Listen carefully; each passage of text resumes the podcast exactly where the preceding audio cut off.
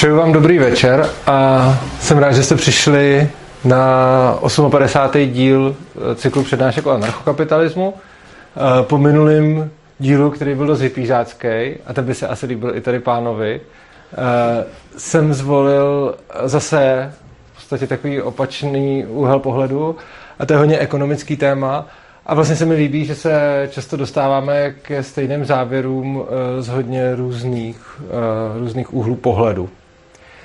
Uh, jo, a také vám moc děkuju, uh, že začínáme včas díky tomu, že jste tady připravili místnost, zatímco já jsem stal uh, někde v dopravě.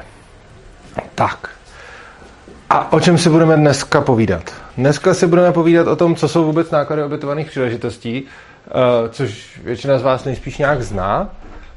Uh, pak se podíváme na lidské jednání a nerealizované volby, což s tím souvisí.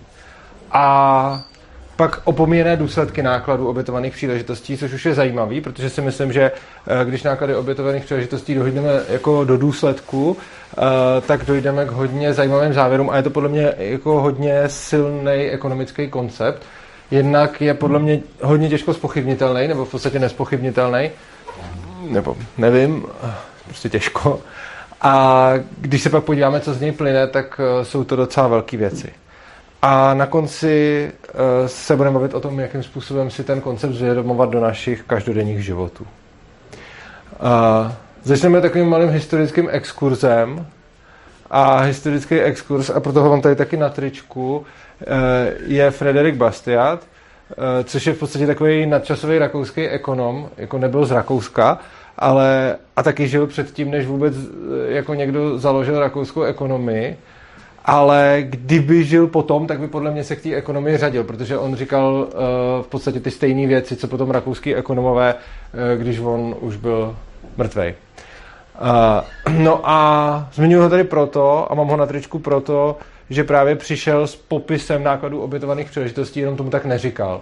Jo, on nepoužíval to opportunity cost, ale po, popsal to, jo, že, že tomu nedal nějaký jméno, ale vlastně to, eh, vlastně to ve své práci hodně, eh, hodně vyjádřil. A je, je tím taky hodně známý, že jo. Eh, protože takový to rozbitý okno, že jo, že, že na jednu stranu se řekne, že když se rozbije okno, tak je to dobrý pro ekonomiku, protože to pomůže sklenářům a on právě vysvětloval, že ne tak úplně, protože sklenářům to sice nepomůže, ale Eh, ten, komu se rozbije to okno, pak nemůže utratit ty peníze na něco jiného. Co jsem teď někde eh, v našich libertariánských kruzích viděl eh, mým, kterým se vždycky musím smát a teď jsem se na něj vzpomněl. A ona je to úplná blbost. A ona je tam taková husa, jak napřed něco řekne a pak běží za, za tím člověkem, který před ní utíká a ta husa napřed řekne a kdyby nespravoval to rozbitý okno, co by s těmi penězi udělal? A pak už tam jenom za ním běží ta husa a říká, co by udělal s těmi penězi? Uh, takže uh, to je Bastiatův popis uh, nákladů ubytované příležitosti. Uh, další historický exkurs bude k Friedrichovi von Wieserovi, uh, což už je Rakušák s velkým i malým R. Uh, a je to jeden ze tří, řekl bych možná otců zakladatelů rakouské ekonomické školy. Uh, ty další jsou uh, Karl Menger a Eugen uh, von Bembawerk. Uh, každý přišel s něčím hodně zajímavým. Uh, ben Bawerk přišel s teorií úroku, uh, Karl Menger přišel se subjektivní teorií užitku a Friedrich von Wieser přišel právě z náklady obětovaných příležitostí, čímž vlastně on rozvinul to Bastiatovo poznání a taky to takhle pojmenoval. No a dá se říct, že eh, ty náklady obětovaných příležitostí teď už patří k nějakým základům ekonomie a nejenom rakouský. Jo, je to zase přínos rakouské ekonomie do nějaký mainstreamové ekonomie, protože uh, náklady obětovaných příležitostí vám dneska nebudou rozporovat v podstatě jako nikdo na ekonomickém poli a přišli s tím zase taky právě uh, Rakušáci. No a když jsme si teda popsali nějakou historii, tak se podíváme na to, co to je, abychom věděli všichni, o čem mluvíme. Uh, to popíšu uh, trošku oklikou. Důležité je si uvědomit, že každá činnost má nějaké svoje náklady. Minimálně ten čas, který té činnosti věnuju. Takže cokoliv děláte, bude mít nějaký náklady. Někdy to má ještě i další náklady, ale ten čas uh, je tam vždycky. Jo? Kdyby, tam, jste, jako, kdyby ten čas jste tomu nevěnovali, tak to nemůžete nějak dělat. Potom, čili to je jeden poznatek. Další poznatek, a to vychází z Mízesova lidského jednání, je, že vždycky děláme to, od čeho očekáváme největší užitek. No, takže vždycky, když si mám vybrat, co budu dělat, tak si vyberu to, od čeho očekávám, že mám největší užitek. Potom další poznatek Eh, je, že každý jednání nám brání v nějakém jiném jednání. Takže, nebo ne, jako každý jednání nám brání dělat něco jiného. Takže prostě když něco děláte, tak jako některé činnosti jde dělat současně, ale některé nejde dělat současně. Takže když budete třeba řídit, eh, tak se u toho nemůžete úplně třeba koukat na televizi, eh, nebo můžete asi jenom chvilku. A, t- takže to znamená, že si, že si musíme vybírat. No a teď náklady obětované příležitosti jsou rovny užitku té druhé nejlepší varianty, co můžete dělat. Jo? Takže vy si ze všech činností, které můžete dělat, vybíráte vždycky tu první, od které očekáváte největší užitek. A náklady obětované příležitosti jsou uh, užitek z té druhé varianty, kterou byste si vybrali, kdybyste nedělali tu první. Čo je to hypotetický koncept. Přesto má uh, hodně důležitý následky. A když jsem to řekl takhle obecně, tak uh, třeba pokud to někdo nezná, tak to ještě vysvětlím na příkladech uh, abychom věděli, o čem mluvíme, protože chápu, že tohle je docela abstraktní. Takže první příklad je třeba tahle přednáška. Kdybych třeba nepřednášel, tak budu trávit čas se svýma blízkýma a teď tady přednáším a protože, a tak to je ta moje první volba a tenhle ten slide jsem právě doplňoval až nedávno, protože jsem nevěděl, co budu místo přednášky bych dělal snad jako druhou volbu, tak by to bylo asi trávení času s blízkými. A ten užitek toho stráveného času s blízkými jsou právě uh, ten můj náklad obětované příležitosti uh, z této přednášky. Jiný příklad, kde se teda ještě i vyčíslit hezky peněžně. Uh, někdo si třeba rád přispí místo práce a takový člověk potom, uh, tak jeho náklad obětovaných příležitosti je ta ušlá mzda a teda taky ještě nepeněžní užitek z té práce. Ale prostě pokud se rozhodnete třeba si zkrátit úvazek, abyste měli víc volného času, tak nákladem obětované příležitosti toho volného času je ta ušlá mzda, kterou byste vydělali, kdybyste chodili místo toho do té práce. No a poslední eh, příklad z nějakého firmního života, kdyby hotel třeba k nějakému ubytování dal oběd zdarma. Oni hotely dávají uh, často snídaně a mě, mě lákalo použít oběd zdarma. Uh, tak v takovém případě ty náklady obětované příležitosti by byly ty ušlý platby za ty obědy, které by ty lidi platili, kdyby ten oběd nebyl zdarma. Takže dáte jim zdarma oběd, a vaše náklad obětované příležitosti je cena toho oběda, kterou by vám zaplatili, kdybyste jim to nedali zadarmo. Uh, takže to, to je snad jasný. Je tady někdo, komu by nebyly, eh, než půjdu dál, eh, jasný náklady obětované příležitosti, aspoň takhle předpokládám, že nikdo asi, i kdyby to někdo neznal. Jenom tak pro jistotu, kdo už to znal předtím, než jsem o tom mluvil? Já bych... Jo, skoro všichni, ano. Já nevím, jak moc ti do toho můžu Vstupuj. Zejména ty mi můžeš vstupovat. Jestli by si Eh, řekl, jaký jakoby jiný náklady než ty obětované příležitosti existují? No jo, tohle je, je to taková zajímavá otázka a tohle je... Uh, no? Jako zrovna ta rakouská škola totiž je o tom, jako, že, to, že žádný jiný náklady, kromě nákladů obětované příležitosti ve skutečnosti neexistují. A potom hodně záleží, to, tohle je přesně něco, do čeho jsem se vlastně jako, je to dobrá připomínka, vím, kam tím míříš a je to přesně to, do čeho jsem se z té přednášce původně vůbec ani nechtěl zabředávat, protože jsem se chtěl dostat k něčemu jinému. Ale ano, vládě má pravdu v tom, že Rakouská ekonomická škola to vnímá takhle. Na druhou stranu, když se podíváte na současný mainstream, a tam bych právě řekl, že tady se rozchází ta rakouská ekonomie s tím mainstreamem. Jak jsem říkal, že na, na tom, že jsou náklady obětovaných z příležitosti, se shodnou všichni, ale uh, potom mainstreamová ekonomie současná bude dělit náklady na explicitní a implicitní a implicitní náklady budou náklady obětované příležitosti a explicitní náklady uh, budou uh, nějaký třeba materiální náklady, které na to můžete dát, ale je pravda, že i na ty lze nahlížet jako na náklady obětované příležitosti. A ono je to z hlediska této přednášky do, dost jedno. Uh, já se na to koukám tím rakouským způsobem, uh, ale nechtěl jsem to tady úplně zmiňovat, ale je pravda, že asi kdybyste byli teď na nějaký ekonomce a šli ke zkoušce, tak tam by podle mě vás za tohle vyrazili, protože by vás chtěli vědět, že náklady se dělí na explicitní a implicitní a ty implicitní uh, jsou tyhle, ty, uh, o kterých mluvím.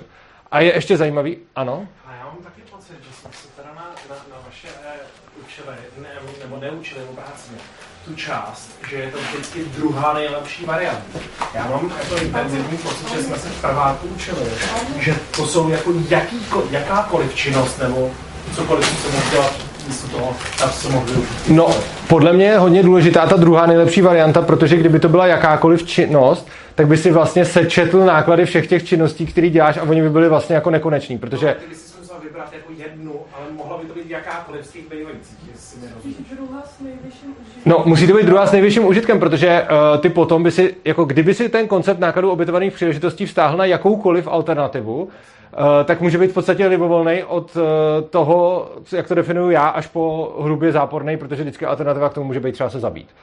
A, a Mně ten tvůj koncept actually dává větší smysl, ale mám intenzivní pocit, že v prváku na VŠEčku jsme se to učili. hele, já si myslím, že doko- jako nemůžu ti říct, co jste se učili v prváku na VŠE, ale myslím si, že mainstreamová ekonomie taky počítá s tou druhou uh, variantou a tahle mi lidi kejvají. Já to teď sedl, mám pocit, že to je ta druhá varianta. Jo, Nejsem takže- tím vůbec prostě jistý, Ale ale... oba to říkají, druhá. Okay. Jo, Okay. druhá nejlepší, jo. takže druhá nejlepší, na tom se shodneme, ale to, na čem se uh, Rakušáci a mainstream rozchází, je to, na co se ptal Vláďa, že Vláďa uh, řekl... Ale já, já jsem to spíš myslel jakoby v rámci to, jak si tam mluvil o, to, o tom Mengrovi a Gieserovi vlastně v rámci té historické debaty o teorii hodnoty vůbec, jo. Mhm. Protože jakoby tam vždycky v, eh, v té debatě o teorii ho- hodnoty eh, spolu soupeřily dva koncepty a jeden ten koncept je ten nákladů, Mhm. jakože to, že prostě eh, náklady jsou to, co jsme jako za, za, za energii vynaložili v minulosti Mhm. a z- od toho se jako odvíjí ta, ta hodnota a ty tržní ceny.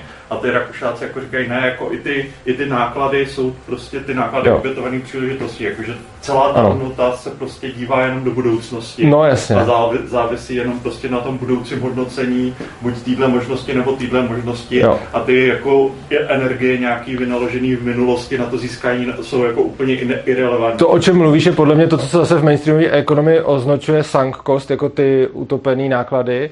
No, Eh, to, je- to je jako ta jo. chyba. chyba No jasně, ale, ale jakože, jako jo, je to sice zajímavá debata, ale uh, asi a, a bych to... myslel to něco, jako Jo. tím něco jiného. Ale asi bych to, uh, asi bych ji tady teď nerozvíjel, protože ono z hlediska uh, pokračování té přednášky je to jedno. A i kdybychom se dívali na náklady obět, protože třeba když jsem tady mluvil o monopolech, tak pro mě bylo důležité na začátku rozlišit monopol od dominantního hráče, protože monopol se v rakouské ekonomii říká něčemu jinému než klasicky.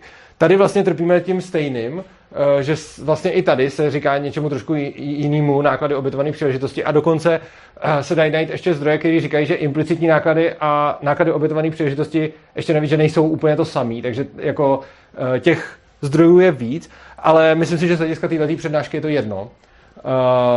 Uh, a je to vlastně čistě jenom o terminologii. A je pravda, že když si představím, co tam budu říkat dál na slidech, tak je pravda, že jsem tam někde určitě zahrnul i ty uh, explicitní uh, náklady, ale jak říkám, prostě není to moc důležitý. Uh, tak.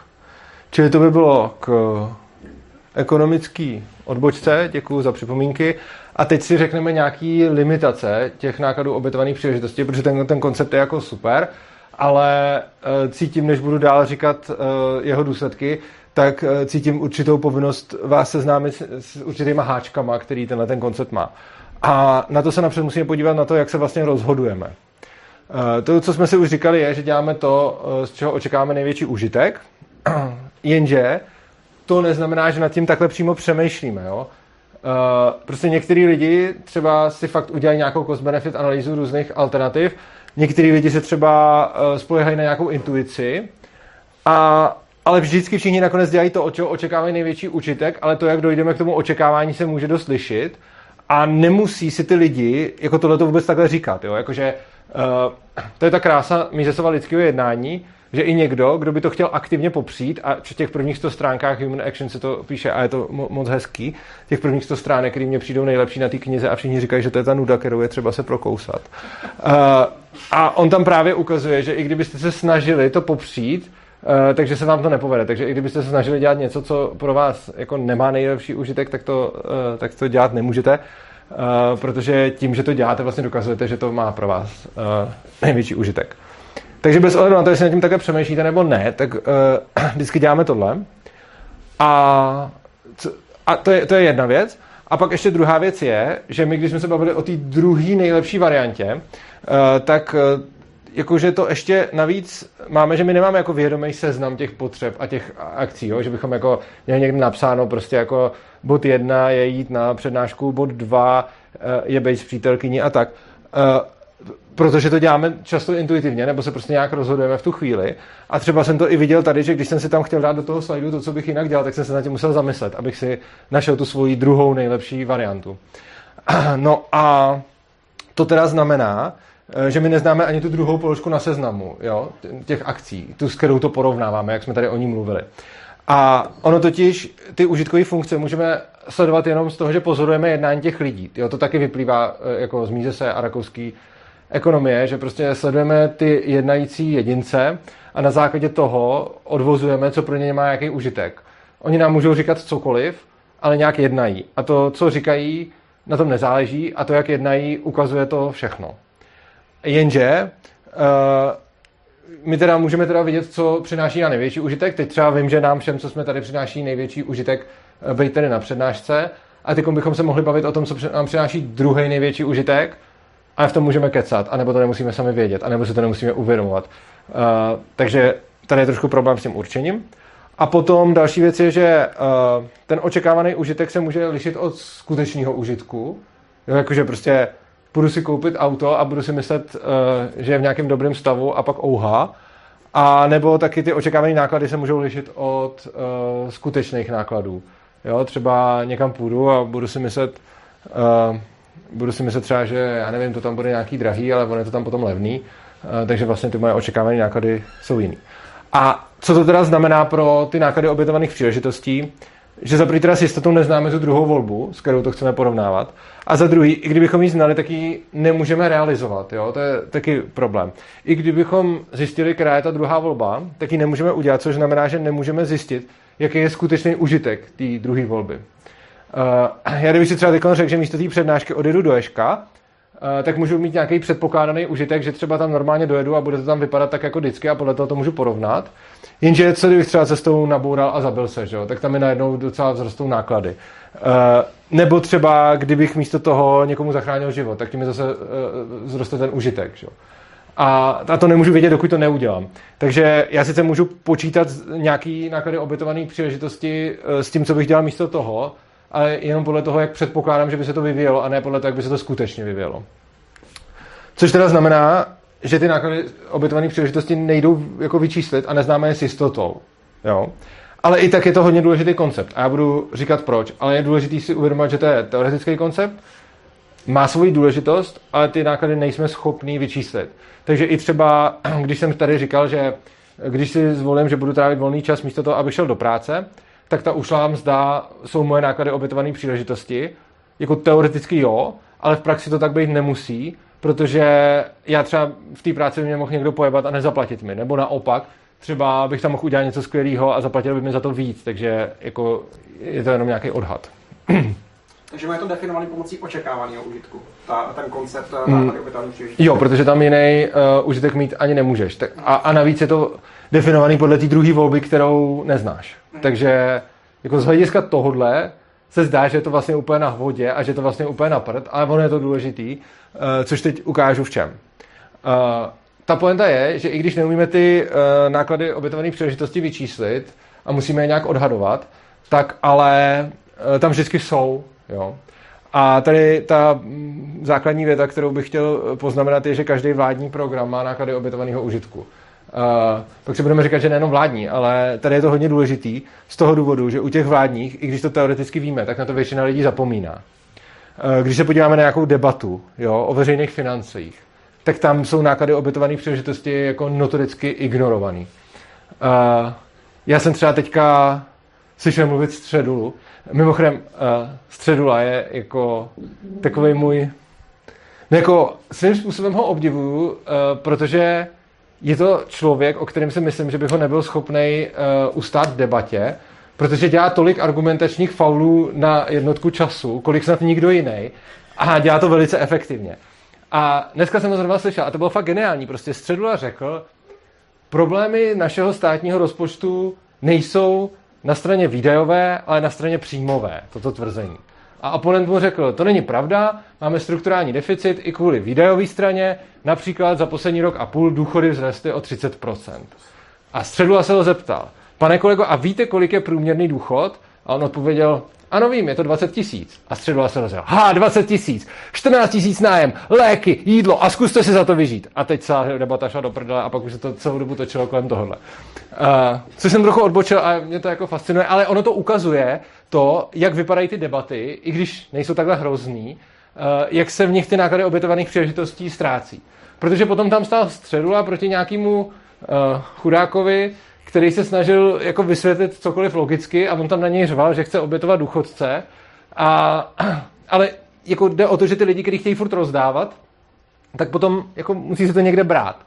A přesně to jsou ty náklady obětovaných příležitostí, že prostě když přidám důchodcům, tak nepřidám samoživitelkám. A když přidám samoživitelkám, tak nepřidám zase někomu jinému.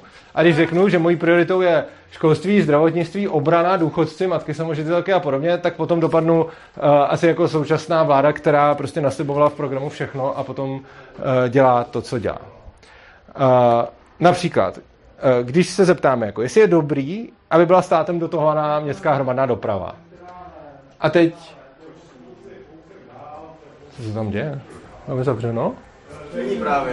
Aha, tak já jdu zavřít. Nebo tak zavře, prosím, jestli můžeš dík. Uh, jo, takže, jestli je dobrá státem do, dotovaná městská hromadná doprava. Uh, Tohle je otázka, která vlastně by takhle vůbec neměla stát, protože opomíjí takové to plitké, uh, kde na to vzít. Uh, a ono prostě jako se můžeme bavit o tom, jako že chudáci důchodci potřebují MHD, protože nemají na lístek, ale když dostanou MHD, tak zase nebudou mít na léky, a když budou mít na léky, tak nebudou mít na jídlo a tak dále a tak dále, nebo nebudou mít někdo jiný na něco jiného. Protože uh, když nebudeme dotovat MHD, tak co místo toho si můžeme pořídit jinýho? Takže vlastně ta otázka nezní jako, jestli je dobrá dotovaná MHD od státu. To, ta otázka zní, jako jestli chceme stavět dálnice, nebo vyvíjet léky, nebo chránit lidi a tak dále, a to v jakém poměru mezi sebou. A vlastně cokoliv z toho uděláme, tak ve výsledku něco jiného neuděláme. A uh, teď jsme si říkali, že teda každý ten vládní program má náklady obětované příležitosti a abych nebyl jako pan Středula a nedopustil se argumentačního faulu, tak, tak jako ještě musím dodat k tomu A i B, že i naše soukromí akce mají pochopitelně náklady obětovaných příležitostí. Takže vlastně cokoliv děláme, tak má náklady obětovaných příležitostí, jak jsme si tady říkali. Jenže rozdíl je v tom, že u těch soukromých akcí jsou nám typicky ty náklady obětovaných příležitostí zjevný. Jo? Nemusí to platit vždycky. Když jsme třeba ve větších korporacích, tak to tak nemusí být, což je přesně to, že ta velká korporace už potom začíná narážet na ten problém ekonomické kalkulace, protože vlastně nefunguje tržně, jako venku je na trhu, ale vevnitř ten trh tak moc nemá, takže pak už tam začíná být přesně, začíná čelit podobným problémům jako ten stát. Samozřejmě se od něj liší tím, že může zkrachovat. No nicméně, když je to nějaký rodinný rozpočet nebo osobní rozpočet, tak tam náklady obětovaných příležitostí vnímáme. Protože málo kdy se stane, že bychom se soustředili jenom jako na jeden aspekt toho rozpočtu. Jo? Jakože když budeme mít nějakou rodinu, tak málo kdo tam prostě bude říkat jako a teď pojedeme na dovolenou na Kanáry a všechno ostatní je jedno a kdo nechce na Kanáry, tak je debil. Uh, jako takhle se ta debata nevede, protože se na to celkem řekne, hele, ono není na dovolenou na Kanárech a lidi to pochopí, anebo třeba ne, ale aspoň jako je to z toho jasný. Oproti tomu, když se řekne, teď všem přidáme ve státu, tak ta otázka, ono na to není, tam většinou nepadne a když padne, tak může být i označená za zcela plitkou. A uh, máme ale přístup k nějakým vlastním preferencím, čili když si děláme ten rodinný rozpočet, tak nějak aspoň víme to, co chceme, ale to ty politici a úředníci nemají, když pracují s těma veřejnýma rozpočtama, protože oni mají taky přístup ke svým preferencím, ale už ne k preferencím těch, pro který se stavují ten rozpočet, což by měl být celý stát. No a oni teda tu představu nemají, přesto konají, konají neefektivně, a, ale něco z nich padá a něco ten stát produkuje. A potom, protože už jsme se na to zvykli, tak nás napadnou klasické otázky, jako třeba, kdo by bez státu, a všichni ví, co tam hned bude první, ano, stavěl silnice, uh, ale ono těch otázek je samozřejmě víc, jo? kdo by bez státu letěl na měsíc, kdo by se ve státu staral o nějaký chudý a nemocný, nebo kdo by dotoval nějaký umění mimo hlavní proud. Že? To jsou taky ty otázky a těch tady můžeme prostě vypsat, jako kolik chceme. Uh, jako ta odpověď je prostě, že asi svobodní lidi by to mohli dělat bez státu, což je jako takový ten základ té odpovědi, ale potom ta odpověď může ještě naprosto skvěle pokračovat a to, kdyby tohleto všechno jako, uh, co by všechno vzniklo, kdyby tohle všechno ten stát nedělal, jo? Čili jako, jasně, tohle dělá stát, ale řekněme, že by to nedělal. Tak uh, co bychom tady najednou měli? A to je právě potom ta otázka třeba, je to hodně typický u toho vesmírného výzkumu, jo? Uh, že se řekne prostě, dobrý, tak vesmírný výzkum a vynalezli jsme suchý zip, nebo prostě ještě spoustu dalších věcí, ale často se uvádí ten suchý zip a, a, a jakože byl vesmírný výzkum a díky tomu tady máme za A, za B, za C. A já jsem o tom mluvil už na přednášce o vědě, ale ona je potom otázka, jestli dělat uh, jako vesmírný závod v 60. 70. letech je fakt jako ta ideální cesta, kterou tlačit vědu a jestli třeba, kdyby se ten stejný kosmický výzkum nedělal později, třeba s výkonnějšíma počítačema a podobně, jestli by třeba nestál zlomek uh, toho, co stál ve skutečnosti. A pak je samozřejmě otázka, jestli jako lidstvo potřebovalo nutně uh, v 70. letech uh, poslat týpka na měsíc a jestli to fakt bylo to, co my jako lidi potřebujeme, anebo jestli si třeba Brežněv s Nixonem potřebovali honit ego, kdo, kdo to vyhraje a, a všichni jim to platili. Jo? A samozřejmě ono to nejde říct, protože neznáme tu, uh, neznáme tu alternativní, alternativní historii, ale prostě přesně je důležitý, když bychom se dívali na to, co kdyby stát nedělal, tak uh, co by vzniklo, kdyby to stát nedělal. Jo? Kdyby třeba nebyly celý ty uh, vesmírné závody, co všechno by se dalo jako pořídit místo toho. A samozřejmě je fakt, že by třeba ta věda se potom ubírala trošičku jiným směrem a vyvíjela se jinak, protože určitě i tohle to přineslo nějaký, uh, jako, nějaký přínosy do té vědy. Ale je otázka, jestli kdyby se to poskládalo jinak, ta časová osa, uh, jestli bychom na tom třeba tykon uh, nebyli líp.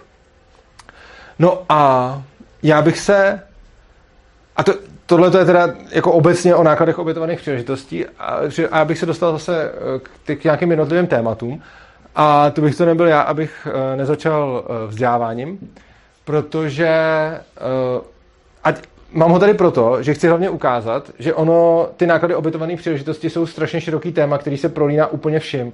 Jo, tady jsme se dívali na klasický jako státní rozpočet, ale ono je to i ve zcela osobních věcí, jako je to vzdělávání. A třeba ty argumenty proti sebeřízenému vzdělávání často ignorují náklady obětovaných příležitostí. A já to tady ukážu a to, proč to ukazuju, je, že ten koncept je jako šíleně mocný. Že vlastně v momentě, kdy si zvědomíme náklady obětovaných příležitostí, tak uh, je to obrovský skok ke svobodě na mnoha různých frontách. Uh, mě před nějakým časem, uh, myslím, že do knihy návštěv někdo napsal, uh, že měl nějakou povinnou četbu a že je za to rád, a že co na to říkám z hlediska někoho, kdo propaguje sebeřízení vzdělávání, že bych žádnou povinnou četbu nedával, ale že on ty knížky číst nechtěl, ale potom, když je přečíst musel, tak se mu líbily. A co na to teda říkám? A protože to bylo v mý knize návštěv, tak jsem si říkal, to by mohl být libertarián. Uh, tak jsem se ho jenom zeptal, jestli zná náklady obytovaných příležitostí jako koncept. A předpokládal jsem, že je znát bude a kdyby je neznal, tak bych mu musel vysvětlit, ale chtěl jsem si ušetřit čas, tak jsem se zeptal, jestli to zná. A on napsal, jo, aha, už chápu, co mi tím říkáš. A vlastně už jsem mu nemusel odpovídat, uh, protože stačilo zmínit ty náklady obětované příležitosti. A tohle to je jako kouzelný moment. On ty náklady obětované příležitosti znal, ale přesto si je neaplikoval na tu svoji otázku. A já jsem mu vlastně neřekl nic nového. On mi řekl, hele, eh, kdybych já neměl ve škole povinnou četbu, eh, tak bych neobjevil strašně moc hezkých knížek. A já jsem mu jenom řekl, znáš náklady obětovaných příležitostí? A on řekl, jo, dík za odpověď, už to celý jako chápu a souhlasím.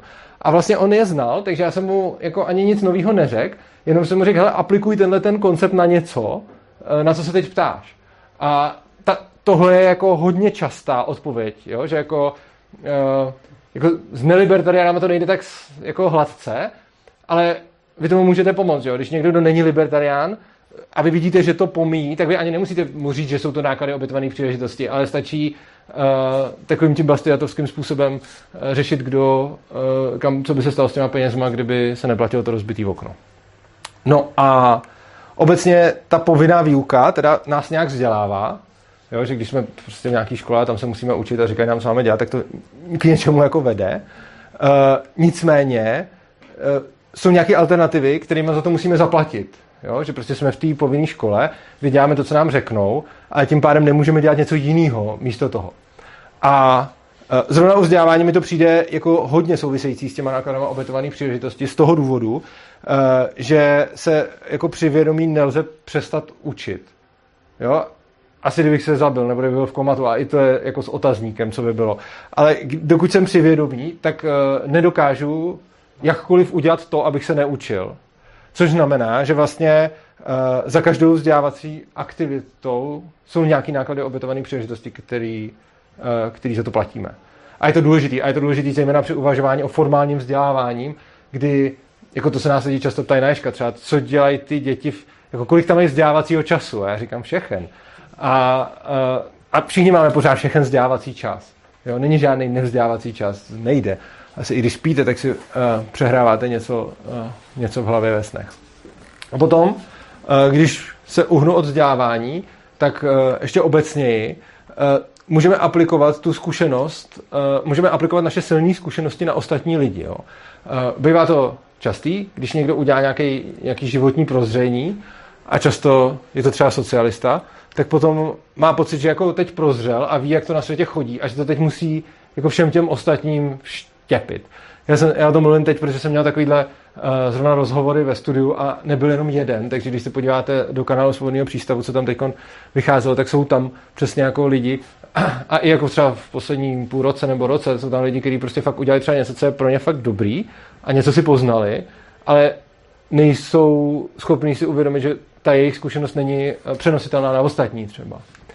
A Taková ta klasika je, že vždycky slyšíme, že naše doba je jak úplně na hovno z nějakého důvodu, buď je třeba technická, nebo je rychlá, nebo je konzumní, nebo jak tady byl před přednáškou ten pán, že jo? to bylo přesný, jakože prostě je to na hovno, uh, protože já jsem prostě tehdy něco bojoval za něco a teď je to nějaký blbý. Uh, a teď jako ty lidi mají nějakou zkušenost a tu se snaží ostatním v lepším případě nějak jako předávat a v horším případě nutit.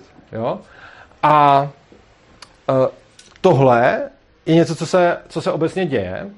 A zase, myslím si, že je tam hodně zapomenutý ty náklady obětované příležitosti, uh, protože když zahodíme nějaký třeba pokrok, nebo to, kam ta doba dospěla, tak tím asi něco získáme. Jo? Prostě klasicky, jako žijeme v moc rychlé době. A třeba znám člověka, který se fakt nasral, když mu Alza dodala telefon do druhého dne, jakože si to objednal v pátek a on už tam sobotu měl. A teď říká, ty, já to nepotřebuju v sobotu, proč to, to, to teď to někdo musel v noci tam dovážet. A já jsem říkal, třeba, já nevím, tak je to dobrý, že to máš v sobotu. A on říkal, že ne, že prostě jsme žijeme v moc rychlé době a že prostě nepotřebuje telefon hned druhý den. A já jsem říkal, někdo ho třeba potřebuje. A on říká, ale všechno je to moc rychlý prostě, to je, to je jako špatně. A, a takových lidí je víc, vám řeknu, že je to teď moc rychlý a je to teda jako na hovno.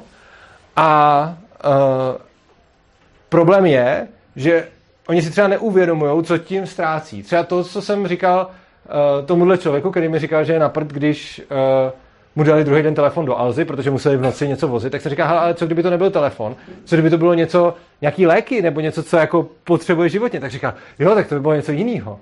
Ale oni si ty věci jsou propojený a nejde jako se jednoho zbavit a druhého ne, protože potom pro každého je důležitý uh, něco jiného. Takže často nedohlídneme důsledky toho, co by se stalo, kdyby ta doba taková nebyla. Takže často, když lidi říkají, že žijeme v příliš konzumní době, nebo jo, nebo, to mě teď napadlo, takový to jako produkujeme moc jídla. Jo? Prostě 30% jídla se zahazuje. Jako jo, ale představte si, jaký by to byl svět, kdyby se 0% jídla zahazovalo. Jo? Za prvý, někdo se o procento sekne a máme problém. A za druhý, uh, teď jako přijdete do toho obchodu a přišli se tam poslední a máte tam determinovaný, co budete mít k večeři. Jo? A jakože jsem si docela jistý, že jako fakt málo z těch lidí, kteří nadávají na to, že produkujeme o 30% jídla víc, než kolik spotřebujeme, by bylo ochotno každý večer přijít do obchodu a tam jim řeknou, co budou mít k večeři. Ale on by to byl jako logický důsledek toho, kdybychom produkovali přesně tolik jídla, kolik je potřeba, že? Protože když vyprodukujeme přesně to, co sníme, tak se to prostě musí rozebrat a nemáš na to chuť blbý. Buď se nenajíš, anebo budeš jíst tohle. Navíc jako přesně jako nemůžeme úplně odhadnout, kolik toho vyprodukujeme, takže jako jsem dost rád za ten 30% nadbytek, protože výsledkem toho je, že když se zrovna blbě urodí, eh, tak stejně se najím. Jako. oproti tomu, když to bude jako přesně bez zbytku a budeme takový ty šetrný, že nebudeme mít vůbec prostě žádný, uh, žádný přebytky, tak se pak třeba někdo nenají, anebo někdo umře. A tak to mi přijde lepší to dělat takhle. No a důležitý je, že ten užitek uh, z těch ztrát a zisků je samozřejmě interpersonálně neporovnatelný jako každý užitek. A taky, že tohleto platí jako všeobecně, nejenom pro ten pokrok. A zase je to vlastně z jiného pohledu, jsou to zase ty náklady obětované příležitosti, které u toho někdo neuváží. Protože šíleně často, když lidi nadávají, jo, takový to jako třeba, převáží se něco z jednoho konce světa na druhý a tam se to prodává. To je blbost, když by se to tam dalo vyprodukovat. A to je přesně, že se člověk podívá na nějakou část toho dodavatelského odběratelského řetězce, který je složitý jako prase, a řekne si, jo, tak tady uh, je to prostě blbě, protože by se to nemuselo převážet a mohlo by se to tam vyrábět ale přesně si neuvědomí všechny ty důsledky a všechny ty náklady obytovaných příležitostí, které by to mělo, eh, kdyby se to tak udělalo. Tak. Eh, a teď teda si zkusme představit svět, eh, kde lidi chápou ty náklady obytovaných příležitostí, včetně všech důsledků. Jo?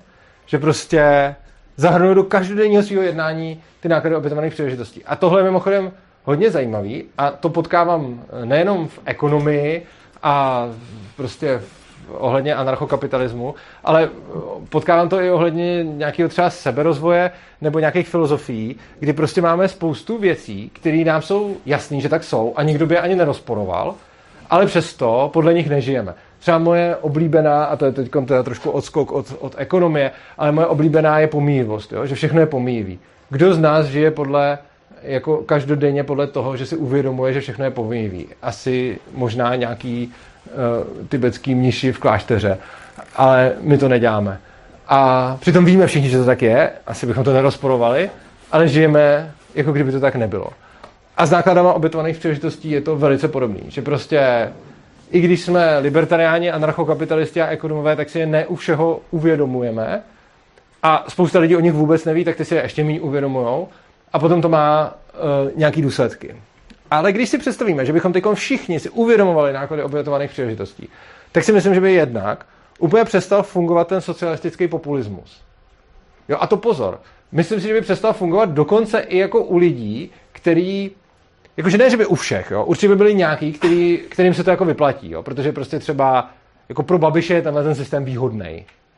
Ale pro jeho voliče už třeba ne, ale oni to nevědí. Ale kdyby si uvědomili náklady obětovaných příležitostí do důsledku, tak by najednou začali chápat, že to, že to ani pro ně často nemusí být výhodný. Neříkám pro všechny, pro některý jo, pro některý ne.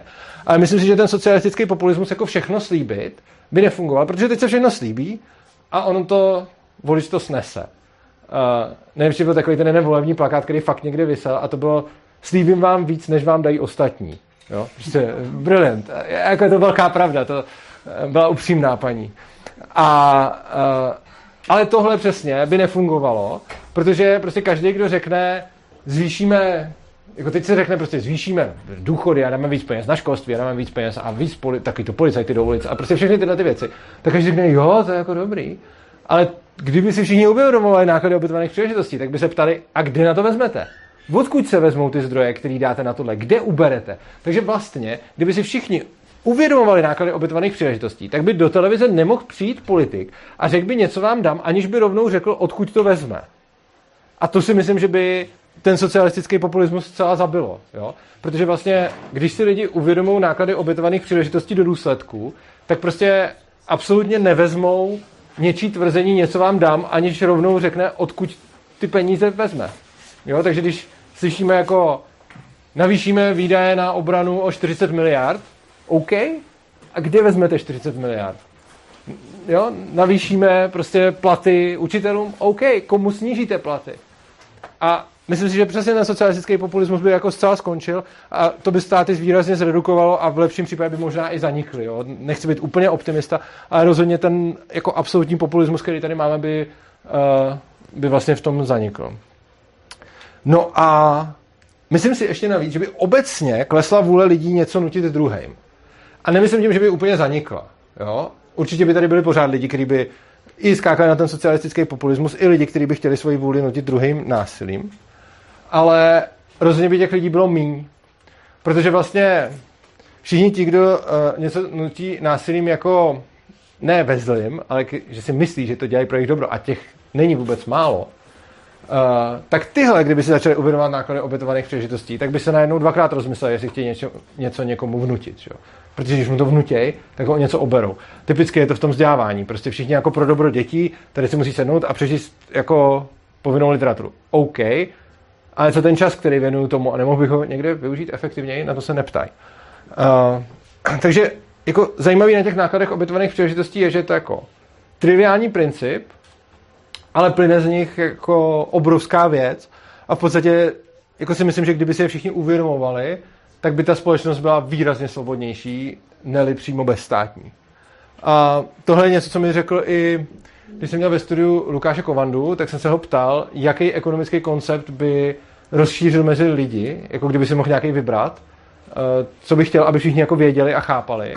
Tak já bych tam měl třeba subjektivní teorie hodnoty, ale on řekl náklady obětovaných příležitostí. A jako, myslím si, že to vůbec není jako nějaká střelba na slepo.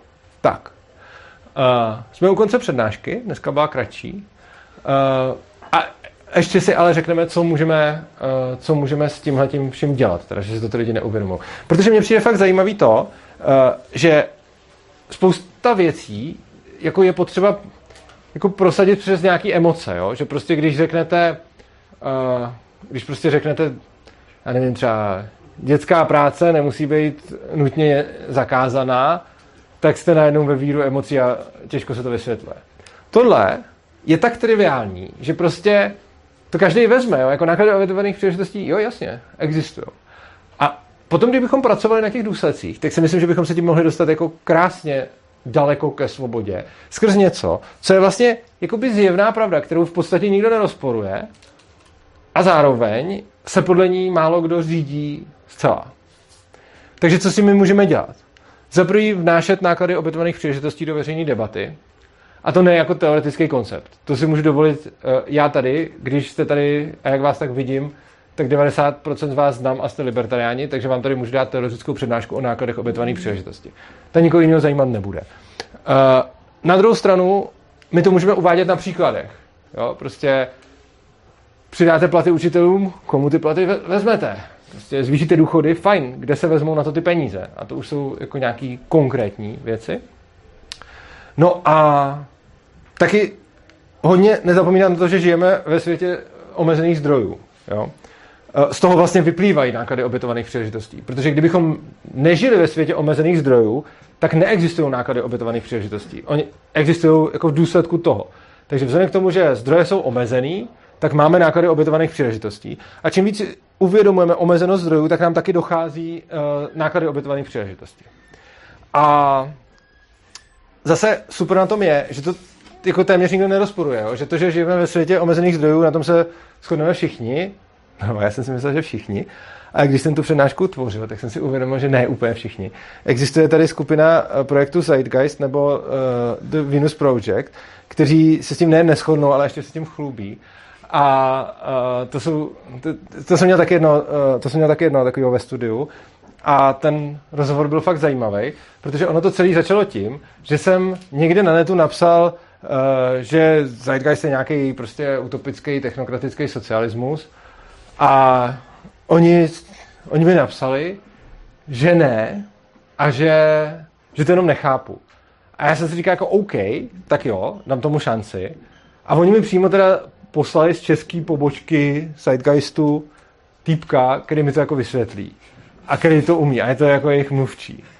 A to vysvětlení bylo fakt masivní, protože to vysvětlení v podstatě je, že žijeme ve světě omezených zdrojů jenom proto, že ty nahoře to takhle zařídili, ale že ten svět by mohl mít neomezený zdroje, eh, kdyby tady nebyli jako ti evil guys, který nám vlastně dělají svět omezených zdrojů. A je zajímavé taky, když se podíváte na jejich stránku na Wikipedii, ta je extrémně propagandistická, oni si tam dělají nějakou gerilu, takže to je taková ta stránka, která tam má spochybnění té rovnováhy, nebo prostě všechny ty, ty tagy tam nahoře jsou. A pak si to čtete a oni tam měli jeden, oni tam měli jeden krásný odstavec, který jsem před lety upravil. A to bylo, eh, že tam psali uh, hnutí Zeitgeist čelí uh, jako od mainstreamových ekonomů kritice, uh, že neřeší problém ekonomické kalkulace. A na to tam byla odpověď, Ekonomové ale čelí kritice od Zeitgeistu, že nejsou šetrní k životnímu prostředí. Tak jsem si říkal, aha, zajímavá odpověď. tak jsem to tam, uh, tak jsem to tam zeditoval na té Wikipedii a napsal jsem jako sorry, to není odpověď na, na, na ten problém vůbec. A nechal jsem to být před lety. A teď, když jsem připravil tu přednášku a napsal jsem tady o nich, tak jsem si řekl, půjdu se podívat, jak se jim vyvinula ta, ta wikipedická stránka. Tak jsem tam došel a tam právě je to napsaný, tady tohleto, tam mají napsaný teď, uh, že hnutí Zeitgeist čelí uh, od ekonomů kritice, že neřeší problém ekonomické kalkulace, jenomže ta kritika je milná, protože hnutí Zeitgeist a The Venus Project netrpí uh, problémem zácnosti, takže vlastně není potřeba řešit ekonomickou kalkulaci. Takže se s tím vypořádali, uh, vypořádali takhle. Uh, kdo by se s tím chtěl pobavit nebo to upravovat, tak jsou to dvě stránky. Jedna je Zeitgeist a druhá je The Venus, Project. Myslím, že ta The Venus Project je ta, o který mluvím, ale stránky jsou v obě. Uh, a mluvím o české Wikipedii. Tak. Všechno to má i anglickou, kterou jsem needitoval. No a poslední věc, jako další věc, kterou můžeme udělat s tím, je zvědomovat si ty náklady obětovaných příležitostí v sobě. To je taková super věc, že jednak se tím pomůžete v životě a jednak čím víc si to budete zvědomovat, tak tím víc to ukaz, jako jednak to můžete někomu i říct, ale hlavně ono, jako jít nějakým příkladem toho jednání a prostě obecně jako pak začnete klást otázky, které pro někoho můžou být dobrý a pro někoho nepříjemný a je to přesně to, jako kde na to vezmete a když vykonáte tohle, tak co se tím nevykoná. A je vlastně dobrý uh, si to i uvědomit, protože spousta lidí to i v každodenním životě jako opomíjí, jako že jdu něco dělat, ale teda co místo toho neudělám. A uh, že vlastně tím, že si to zvědomíme, můžeme žít i takový nějaký lepší život. Tak. Na závěr to schrnu. Uh, za prvý, ty náklady obětovaných příležitostí jsou jedním z pilířů uh, nejenom rakouské ekonomie. Uh, v politickém procesu bývají přehlíženy a fakt jako šíleně. Jo? Prostě když se na to podíváte, když se podíváte na jakýkoliv politické debaty, tak prostě tohle tam dostává úplně strašně na prdel. Prostě to nikdo neřeší. Jako, hádají se o tom, jestli prostě někomu přidat nebo nepřidat, což se typicky odvozuje od toho, jestli si to zaslouží nebo nezaslouží. Zaslouží, nezaslouží v uvozovkách radši.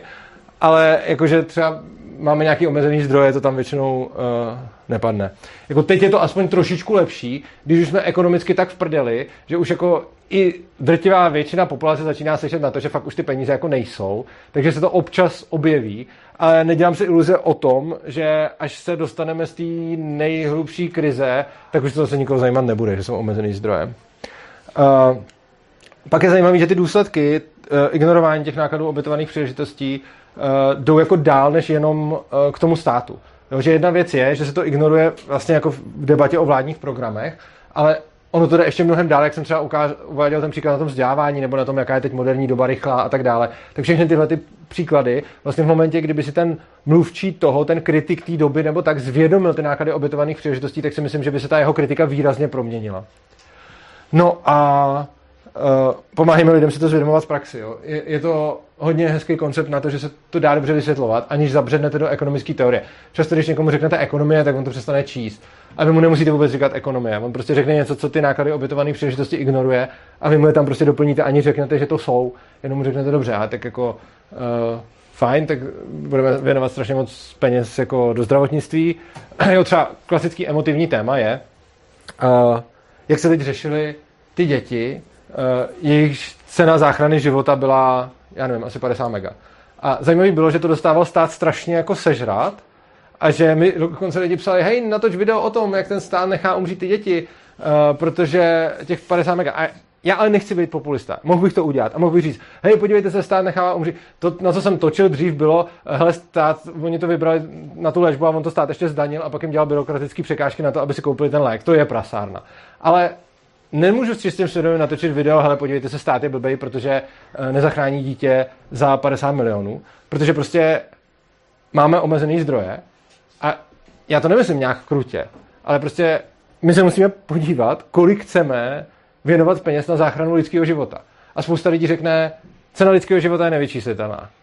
OK, jenže co když bude umírat víc? Ne, co je co když? Ono prostě umírá víc lidí, než kolik dokážeme zachránit.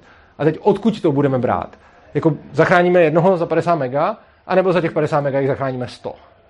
A prostě někde musí být hranice a samozřejmě, když to ty lidi potom seženou sami, tak super. Když jim to stát pak ještě zdaní, tak blbý.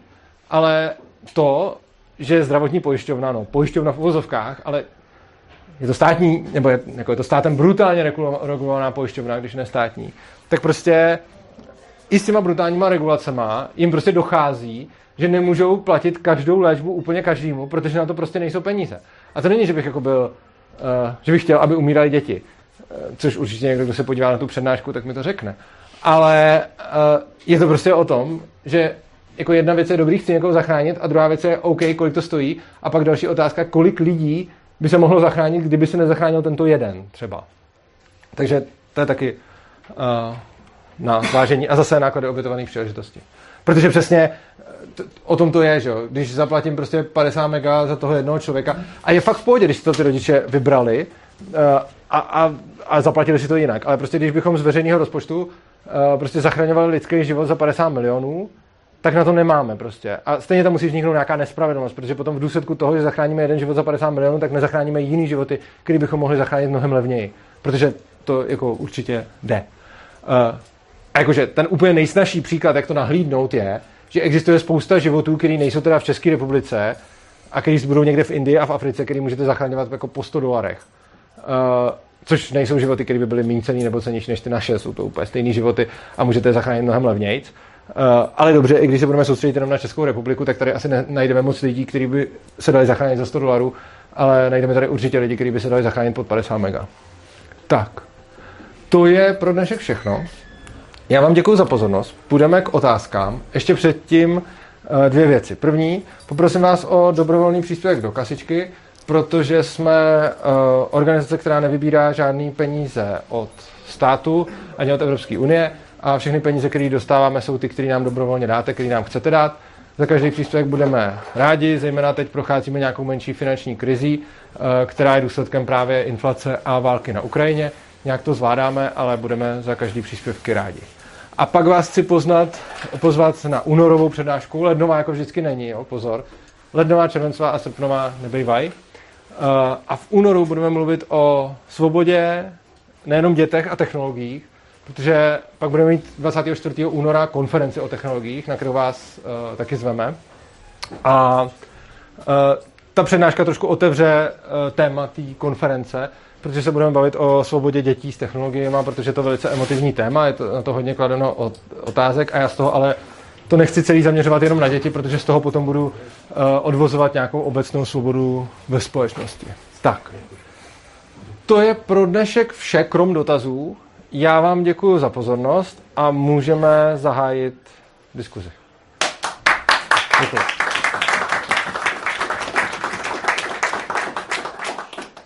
Díky. Má někdo nějaký dotazy nebo připomínky? Já bych možná měl jako jednu... Super. Nebo, jo. jednu připomínku, nebo respektive takhle. Um, já jsem vlastně ve spojitosti s tím tématem jsem přemýšlel, jak vlastně přesvědčit, v vozovkách přesvědčit o ankapu člověka, který mi řekne, že vlastně ze započtení veškerých nákladů ubytování příležitosti a tak dále, tak mu, to tak mu přijde vlastně platit ty daně a jakoby ta situace tady, jak je, prostě ten stát, tak mu přijde vlastně OK. A, po, a jakoby považuje to jako za nejlepší variantu z hlediska svých individuálních preferencí. Tak jsem přemýšlel, jestli pro takového člověka existuje vlastně ekonomický argument. To záleží, co je to za člověka, protože bez zesporu jsou lidi, pro který to skutečně výhodný je. Uh, ono to není tak, že by Anka byl úplně výhodnější pro úplně všechny. Protože rozhodně třeba pro politiky by asi výhodnější nebyl. Uh, pro spoustu lidí, kteří, jsou, kteří živí ten stát, by třeba výhodnější taky nemusel být.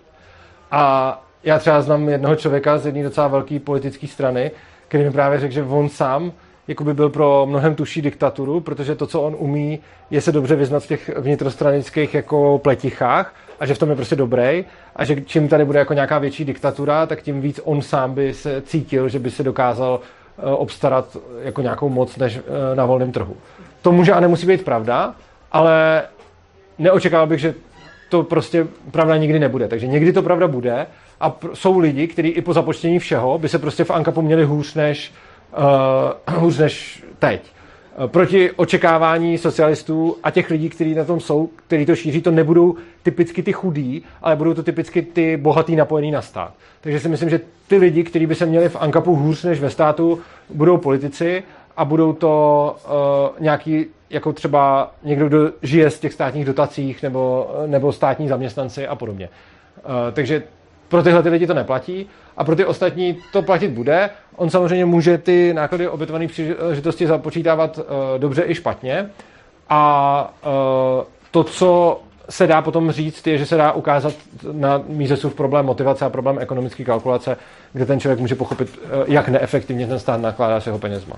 Jo, jako by mě, mě osobně jako napad, jakoby způsob, možná jak, jak, jak takový jakoby, no, obecný argument, tam jde vlastně o to, že, eh, že ta jakoby škála těch individuálních preferencí, tak my vlastně nemusíme jí znát vlastně celou ani my sami. Zvlášť vlastně ve chvíli, kdy ty alternativy vlastně vůbec neexistují. Mm-hmm. To znamená, že třeba jako mě napadl vlastně ten argument jít vlastně, jít vlastně přes to, že vlastně stát svýma opatřeníma vlastně zabraně vůbec tomu, aby některé alternativy ano. vůbec vlastně vznikly. Tím pádem ten člověk ani sám za sebe jako není schopný říct, jestli skutečně ta alternativa, jo. co existuje, je ta nejlepší, protože on neví o existenci, ano. existenci těch ostatních. Tohle je pravda. Mohl bych poprosit, jestli máme otevřený dveře. Uh, jo, jestli by někdo mohl, děkuji. Uh, no, jo, tohle je pravda.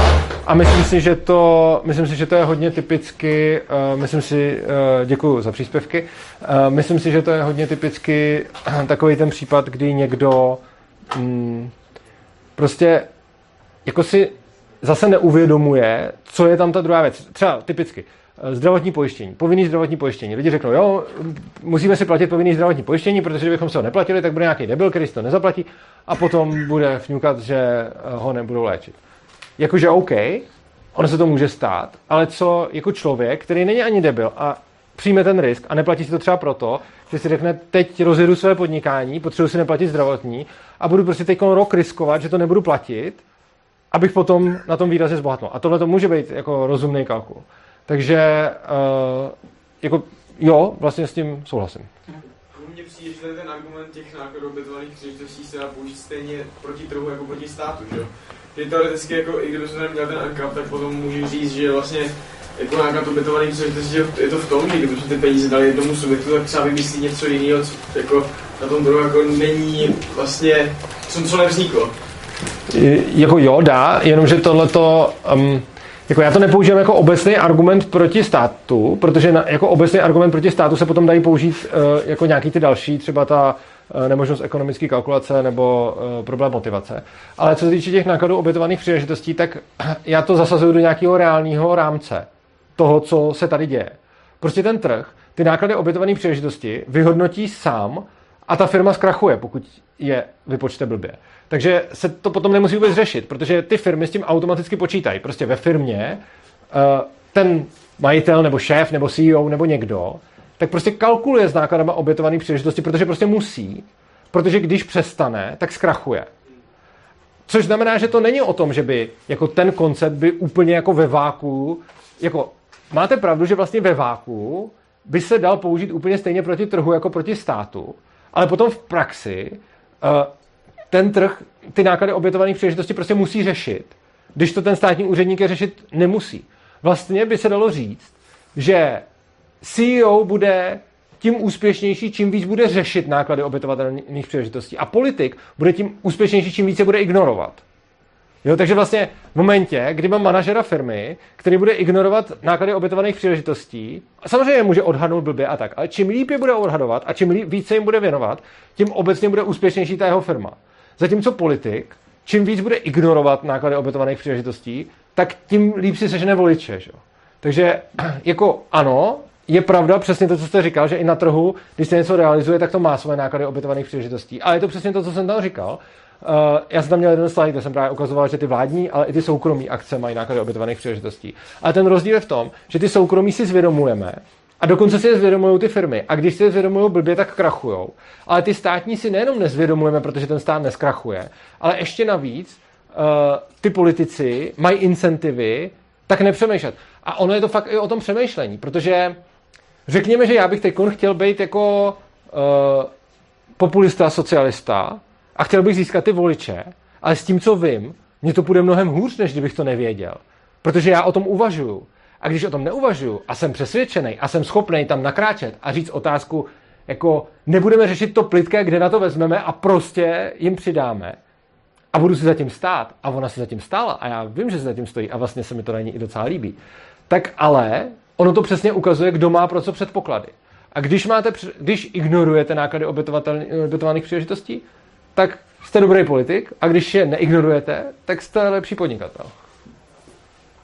Tam byl dotaz nebo nebyl? Byl. No, já jsem jenom měl jako jednu připomínku, mm-hmm. kde já to kde občas já ukazuju na, když argumentuju na ten problém Náklad obětové. příležitosti. Tak často, když tře- třeba taky to ten takovou s tím, že 50 milionů stálo to jedno vyléčení, Aha. tak já i argumentuju, že kolik lidí zabili tím, že zvýšili daně. Ano, to, Jakože přímo taky, jako pak udělám emocionální argument, ale na to, že kolik lidí zabili Jo. právě daně. jako já je vlastně nemám rád, ale, ale jo, jako je určitě pravda, že když zvýšíte daně, tak zabijete nějaký lidi. Uh, v nějakém nepřímém důsledku toho. Někde i jako vlastně v přímém, tady spíš v nepřímém. Ale jo, jako je to určitě je to emocionální argument, ale je pravda, že nějaký lidi asi o život přijdou. Ale ono je to, mimochodem teď mě napadl další argument s tím školstvím, jo? když jako často lidi říkají, a co děti z vyloučených lokalit, eh, který by bez toho povinného školství něco. Což je blbý argument už proto, že oni ty vyloučené lokality tam furt jsou, takže je zjevný, že to školství na to nepomáhá. Uh, ale protože když už jsou tam jako 30 let a furt budeme říkat, eh, co by dělali ty děti z těch vyloučených lokalit, kdyby tady nebyla ta státní škola, tak jako jednak už to, že ty vyloučené lokality tam furt jsou, tak ta škola jim zjevně moc nepomáhá.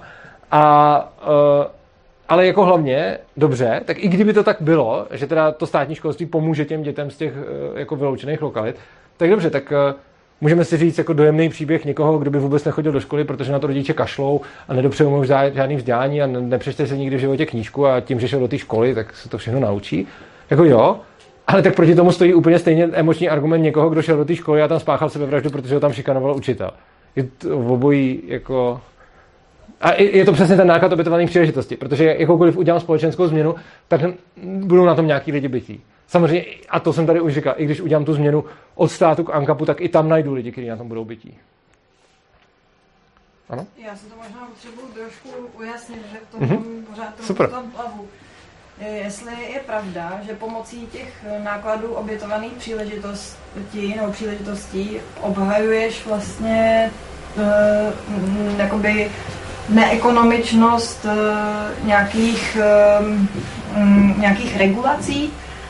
A přijde mi, že, uh, že to není jakoby eh, z utilitaristického hlediska úplně silný argument, že jako já to chápu na nějakým jako etickým eh, základě, ale eh, přijde mi, že pokud, eh, pokud si pokud říkáme, že vlastně neznáme náklady mm-hmm. obětované Jo. příležitosti a neznáme jakoby tu alternativu, tak je docela dobře možný, Jo. že, že by vlastně ta vynucená alternativa mm-hmm. byla nakonec eh, Ano. ekonomičtější. Je to podobný argument, co měl tam vzadu pan kolega a já se na to pokusím odpovědět uh, a je to, jsou to fakt hodně dobré připomínky a jsem vlastně rád, že ten dotaz padá znova v jiné formě, protože je to asi hodně důležitý a protože jsem to asi měl dát do té přednášky.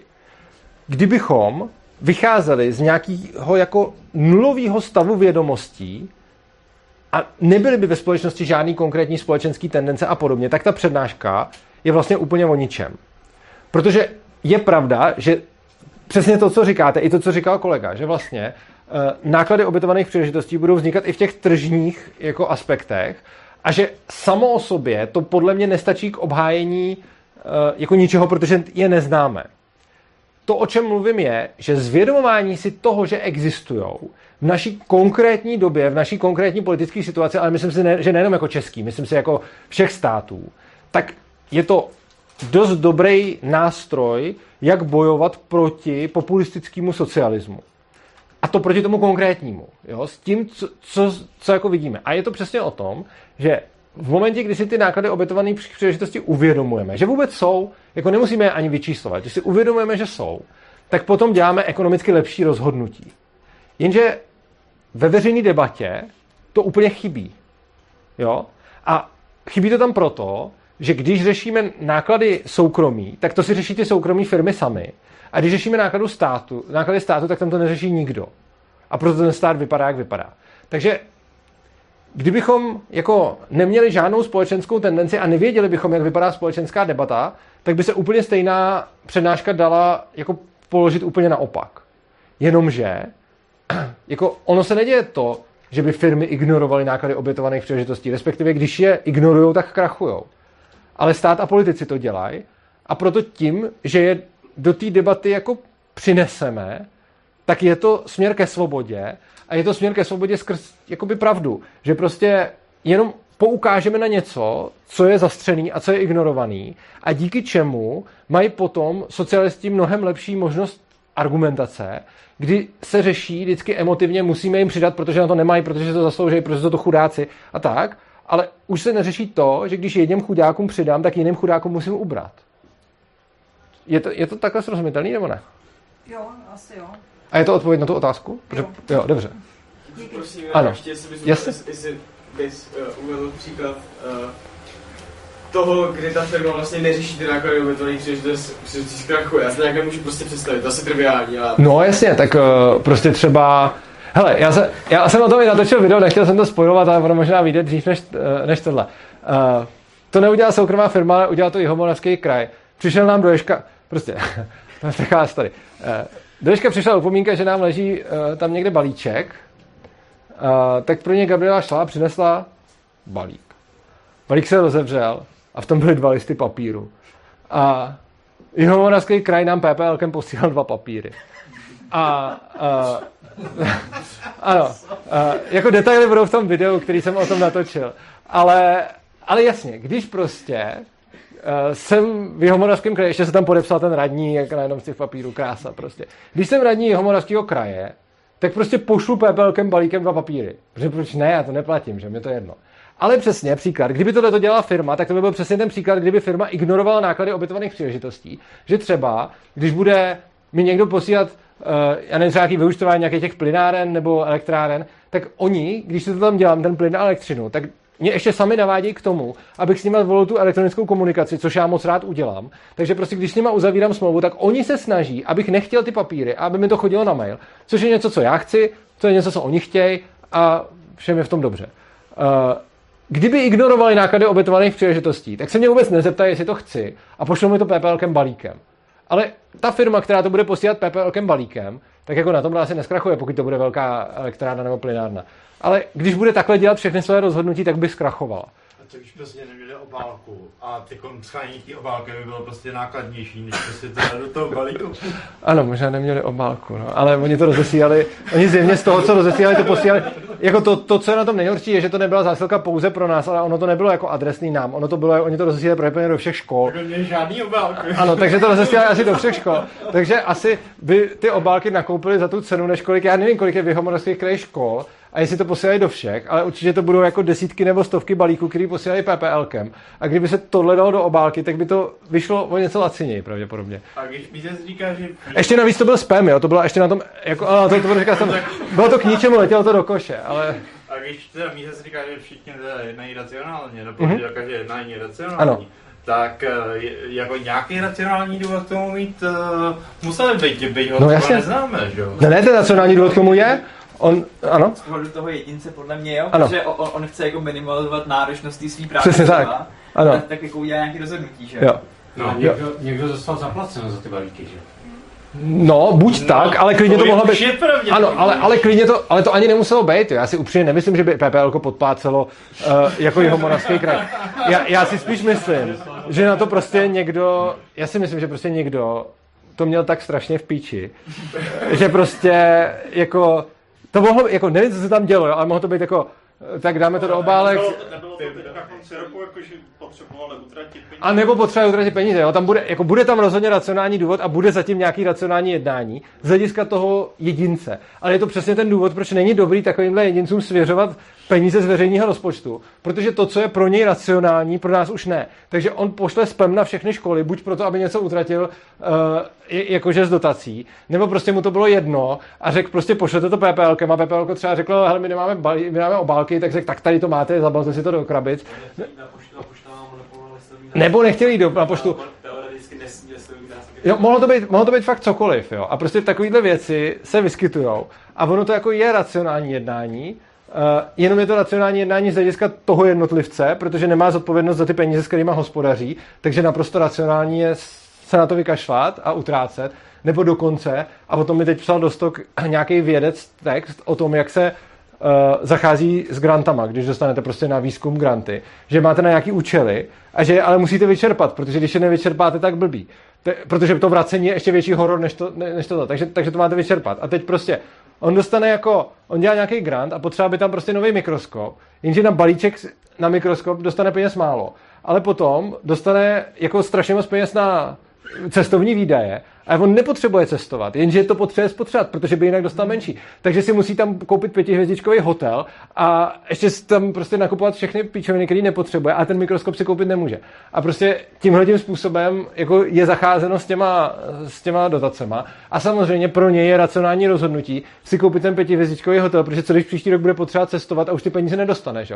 Takže potom z hlediska toho jednotlivce je lepší ty granty vyčerpávat, i když se to úplně vyplejtvá, ale samozřejmě to není jako dobrý z hlediska nás, který to platíme, ale to je jim jedno, protože my o tom nerozhodujeme a ty, kteří o tom rozhodují, tak si zase řeší racionálně svůj, svůj užitek. A to je přesně o tom, že ten problém, že ten užitek těch lidí, kteří dělají ty rozhodnutí, je úplně jiný než užitek těch lidí, kteří to platí. A čím blíž je ten, kdo dělá to rozhodnutí k tomu, kdo to platí a čí jsou to peníze, tak tím větší je motivace to rozhodnutí udělat, aby mělo hlavu a patu.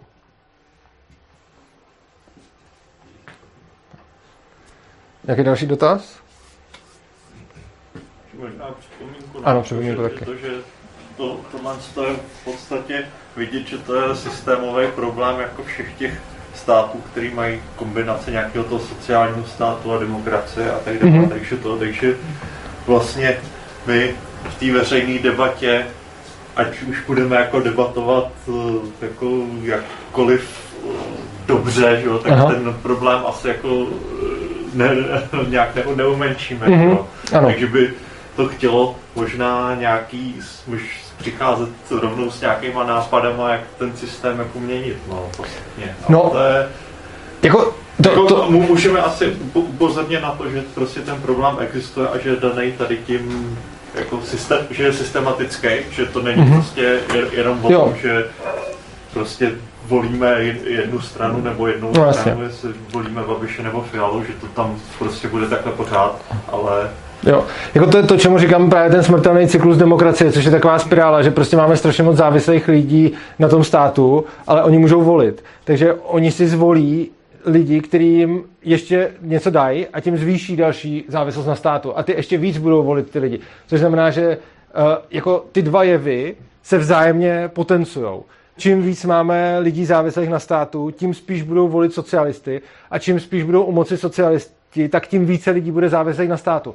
Ale blbý je, že to je jako cyklus, že to není, že se stane jednou, ale že se to děje pořád dokola. A i to je důvod, proč vlastně, když se podíváme na úplně všechny ty západní v úzovkách liberální demokracie, tak vidíme, že prostě směřují k socialismu. Někdy rychleji, někdy pomaleji, ale všichni tam směřují. A není ani jedna výjimka. Což je jako dost dobrá empirická ukázka toho, že to je systémový problém.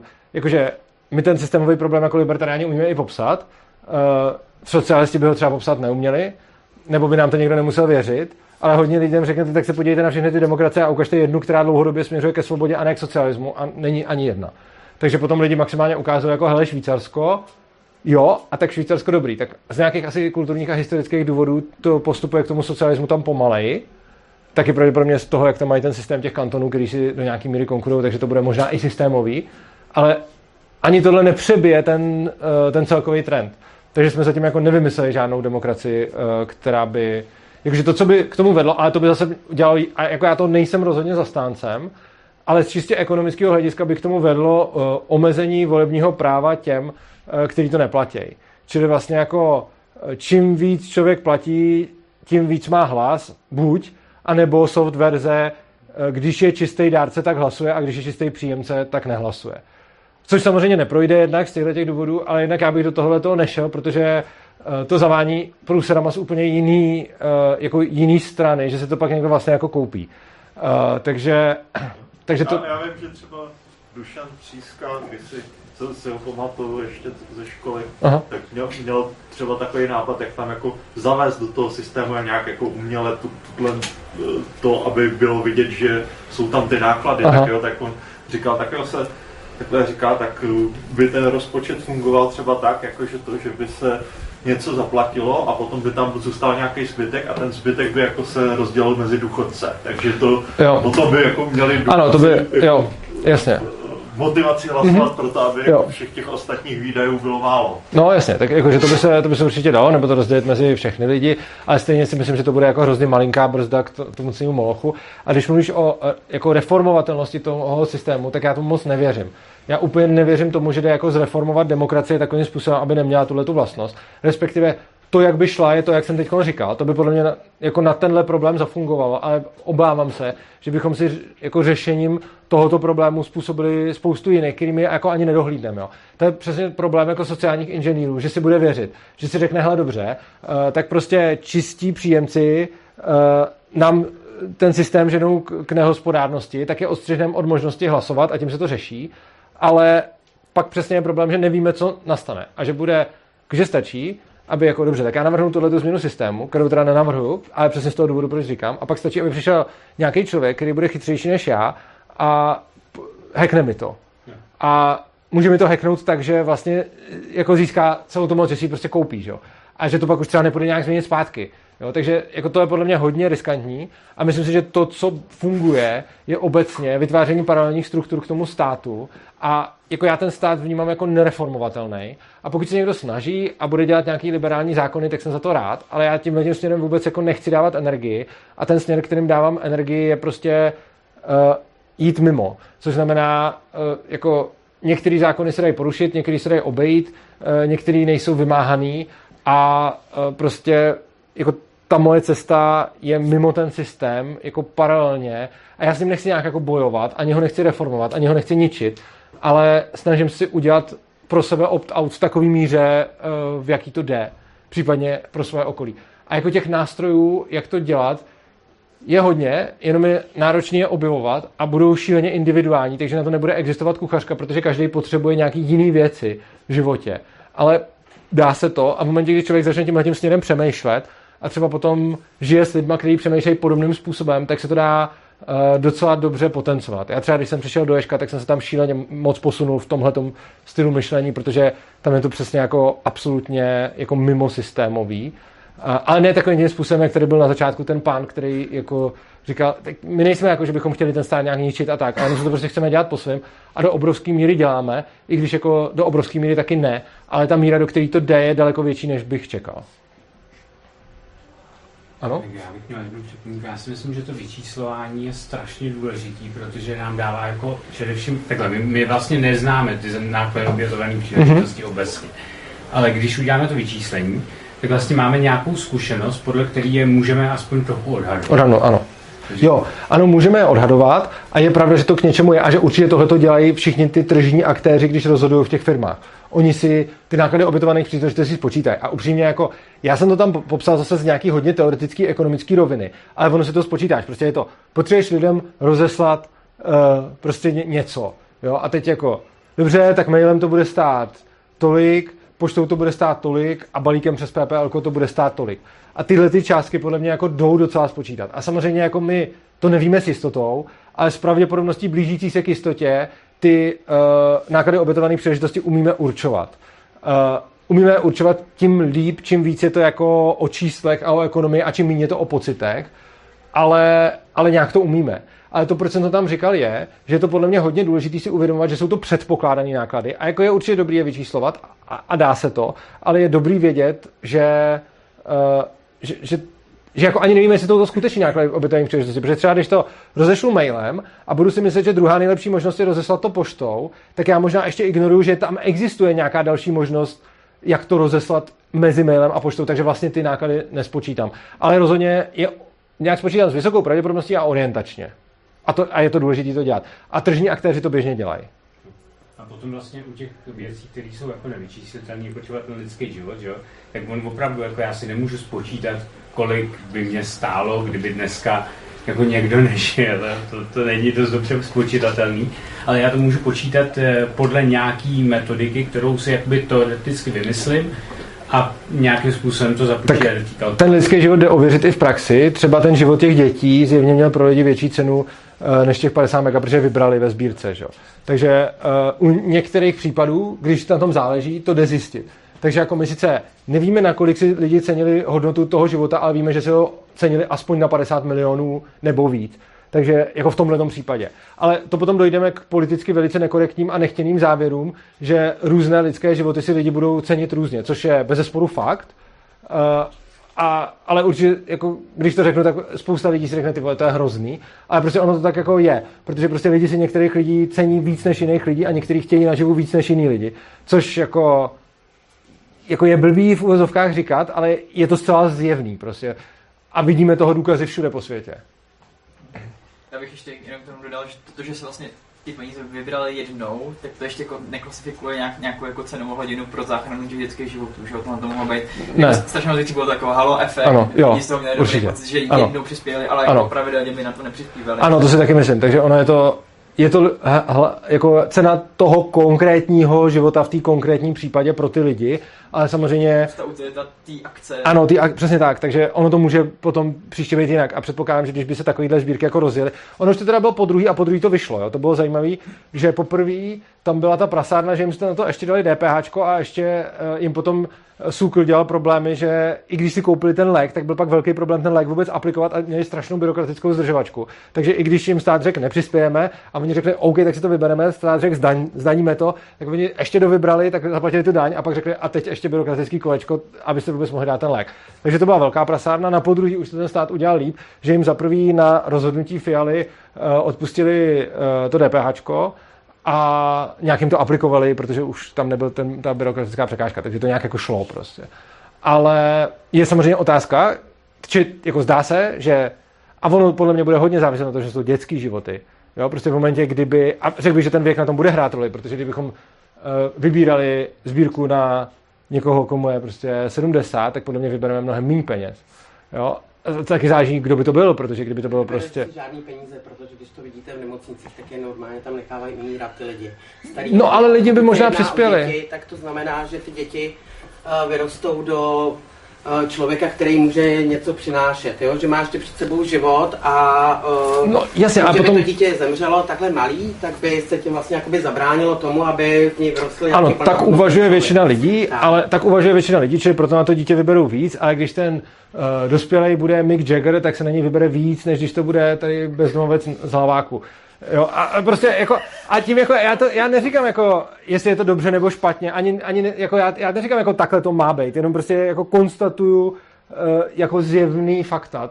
A jako to, co si o tom můžeme myslet, je jako na každém, ale rozhodně jako ty lidi vyjadřují takhle své preference. A, populismus, v čem žijeme, což si ty lidi vlastně jakoby neuvědomujou, že čím, čím víc jakoby je to řečený, nebo eh, třeba Mick Jagger, tak je z- skvělý muzikant, to přece nedopustíme, aby on zemřel, tak my mu tam naházíme nějaký peníze, aby dostal nějaký lék a tak dále.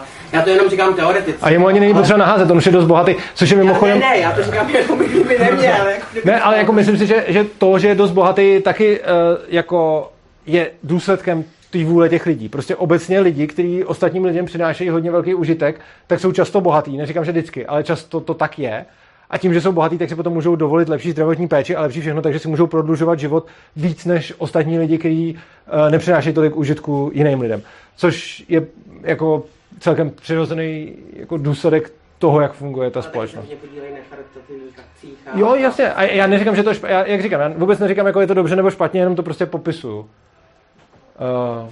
tady byl možná nějaký dotaz, který jsem přehlíd, anebo jsem to... Jo, tam, jo. chtěl ohledně toho, že třeba jak Fiala udělal tu výjimku, že nemusí platit Mhm. mm-hmm. jako u druhého případu, tak tam jde, tam jde i dosa vidět, že když to teda je potřeba, tak ten systém je asi špatně nastavený. A No, pře- ano. ale jak to, že Jo. ti lidi si jako s Fialou ještě k tomu nezajítí víc, protože Fiala mohl ten systém jako reformovat, aby Ano. ty výjimky se nemusely dát. No samozřejmě, jako to, je, to, je, to je hodně dobrá připomínka a mě, já jsem to měl úplně na jazyku, když jsem to říkal, a pak jsem nechtěl být moc dlouhý, ale, ale jo, prostě eh, tím, že se musí dávat ta výjimka, se ukazuje, že vlastně to DPH je moc vysoký a že je to vlastně blbý ho vybírat. Uh, a, ale jenom proto, že tady jsou zase ty dětské životy, tak tam je to hodně mediálně vidět, ale ono je jako šíleně moc případů, kdy prostě to DPH třeba někomu položí firmu.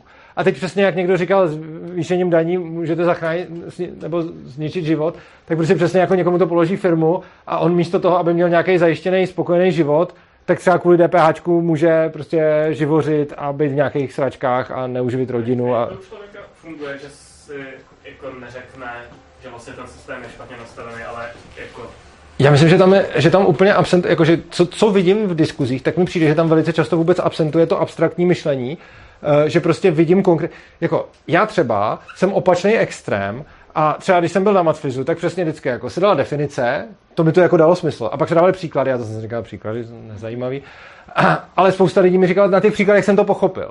A já třeba chápu věci z definic, ale většinou, a je to pro mě přirozený. A když mi někdo dává příklady, tak já si z toho stejně v hlavě jako skládám abstraktní popis. Takže když mi někdo vysvětluje na příkladech, já z toho abstrahuju, a když mi to někdo vysvětlí rovnou abstraktně, tak mi to většinou sedí víc. Protože jsi Ale- teoretik. Jo, přesně tak, protože jsem teoretik. Uh, jenže to jsem v menšině, většina lidí potřebuje vysvětlování na příkladech, i proto, a to už jsem si zvyk, když dělám přednášky, jak jsem tady vysvětloval uh, náklady obytných příležitostí, tak jsem je za mě vysvětlil v těch čtyřech bodech naprosto jako dostatečně, a pak jsem řekl, ha, teď musím dát příklady, protože to bylo možná moc abstraktní. A, a jde o to, jakým způsobem člověk uvažuje, a čím víc jsem uh, jako abstraktně myslící teoretik, tak tím spíš nad tím přemýšlím tímhle tím způsobem. A čím víc koukám na ty příklady, tak tím víc umírající děti je přece něco úplně jiného než krachující firma, takže to vůbec spolu nesouvisí. A ono to samozřejmě má zase jako jiný nevýhody, že prostě to abstraktní myšlení má zase nevýhody úplně jinde. Tak. Jsi tam mluvil o tom, jaký by byl ten společenský dopad toho, kdybychom si nějak jako Uvědomovali, uvědomovali ty Mhm. mm-hmm. příležitosti jako celospolečenství. Mhm. Mm-hmm. A, a mluvil jsi o dopadu toho, jak by se změnil přístup jako k nucení, k Jo. coercion ve společnosti. Mohl bys ještě zopakovat? Protože tam byly nějaký dva, dva typy lidí, mluvil, ne? No, myslím si, že by se změnil přístup, že by se zmenšila míra ochoty lidí nutit jiným násilím svoji uh, prostě pravdu, nebo tak. Protože tam máš typ lidí, kteří nutí násilím, aby si nějak pomohli, tak tam je to asi jedno. Ale potom máš typ lidí, kteří nutí násilím proto, aby pomohli tomu druhému. A tam, podle mě, kdyby si víc vědomovali náklady uh, obětovaných příležitostí, tak by klesla jejich ochota nutit. Neříkám ve všech případech. Rozumím. A jenom teda, nemyslíš si, že u těchto těch lidí, kdybychom opravdu se nám to tohle povedlo, Mhm. tak uh, já kdybych zastával tvojich stanovisko, tak podle mě, na čem bych se nejvíc točil, by podle mě byla nějaká jako, um, jako rozdíl v čase, to, jak co preferujeme. Aha. Že já bych třeba tomu svýmu dítěti říkal, jako chápu, že náklady obytovní příležitosti, teďka si nechceš učit a daleko radši bys prostě dělal nějakou zábavu. Což ale, ale, no, ale prostě za těch pět let mi poděkuješ, když, když tě teďka do tohohle donutím. Aha. Protože i, i, když, i kdybych jako za 100% eh, věděl ty náklady obětování příležitosti a věděl bych, že teďka bych ho nutil do, nebo nemusí být dítě, jo, ale uh, nutil bych do nějaké aktivity, která uh, jako není ta nejlepší, Mhm. mm-hmm. ale, ale bylo by to jedna z těch horších, tak bych uh, asi tvrdil, že jako z dlouhodobého hlediska uh, by to pro něj bylo jako nejlepší. Chápu tohleto tvrzení, ale potom třeba to prostředí, ve kterém se pohybuju, teď myslím Měška bez klece, tak ukazuje, že to tak není. Což znamená, že potom vlastně jako eh, ten člověk si může ty náklady obětovaných příležitostí uvědomovat, že existují, ale podle mě si je dostatečně dobře neuvědomí, jaký to jsou, dokud nestráví dostatečně času v prostředí, kde to funguje jinak. A prostě přijde mi, že jako lidi, kteří zažili jenom to jedno prostředí, to prostředí školního donucení, tak tohle to obhajují. Ale řekl bych, že 99% lidí, kteří zažili obě dvě ty prostředí, že zažili klasickou školu a pak taky zažili ty sebeřízené školy, tak vidějí, že to sebeřízení má lepší výsledky. A t- jako, to nejsem jenom já. To, a, a jako, že je pr- prostě ta kritika jde prakticky výrazně jako z 99% od lidí, který to, nebo ještě z více, od lidí, kteří to neznají prostě. A uh, znám asi jednoho člověka, který to zná, poznal na vlastní kůži a stejně to jako skritizoval. A nevím, možná jsem nějaký zapomněl, ale znám jako desítky až stovky lidí, kteří, když to poznali na vlastní kůži, tak si řekli, aha, to není o čem prostě. A ten rozdíl je jako naprosto diametrálně odlišný, protože ta efektivita učení toho děcka, když ho k tomu nutíš, oproti tomu, když ho k tomu nenutíš, je jako úplně jinde. A to úplně jinde je klidně řádově jinde. A to jediné, co se stane, když ho k tomu nenutíš, je, že se to neučí v tom pořadí, ve kterém bys očekával, že si prohází to pořadí, jak potřebuje, a na něco se třeba nedostane, něco se dostane víc, ale ta rychlost toho učení je fakt úplně jiná, než když jako musí. Ještě jestli můžu, ty jsi říkal, že tohle to platí teda pro ty děti, který mají třeba nejlépe jako odmala už tu zkušenost s nějakým svobodným vzděláváním. To si pamatuju, ty jsi říkal, že je trochu problém, když jako jsou děti třeba na nižším stupni ty základky a pak přejdou do toho volného systému. To jsem říkal dokud, a to, jsem, to je jedna z věcí, které jsem přehodnotil v praxi, že dokud jsem se o to zajímal teoreticky, tak jsem tohle to přejímal a o tom jsem zrovna mluvil na nějaký přednášce, myslím, že to na té minulý, nebo někde jsem to teď říkal, že dokud jsem o tom četl teoreticky, tak jsem tohle to říkal, protože jsem to četl ze zdrojů, kterým jsem jako věřil. Myslím, že to Peter Gray psal a že se to tak jako obecně říká. Ale, a já neříkám, že to není pravda, protože třeba v nějakém konkrétním modelu s tím tuhle zkušenost mít budou, že dokonce říkají, jako, že potřebují tolik let eh, nenucení, po tolika letech nucení, aby se nějak jako skalibrovali. Ale jako to, co vidím v věžku, tomu neodpovídá, protože je to šíleně individuální a hlavně ten proces toho začlenění do té svobody je rychlejší. Jako potřebují čas, to je pravda. A často, když ty děcka přijdou z klasické školy, tak než se jako než fakt pochopí, že je to dobrovolný a než přestanou jako vzdorovat, tak to nějakou dobu trvá. Ale přijde mi, že to trvá jako měsíce, jako delší měsíc, kratší nebo delší měsíce v závislosti na těch jedincích a že to jako není tak moc, jak jsem to dřív říkal. Ale jako je to, jako netvrdím, oni nemají pravdu, protože to asi psal Gray, který s tím jako bude mít zkušenosti taky, ale moje zkušenosti teď jsou jiný.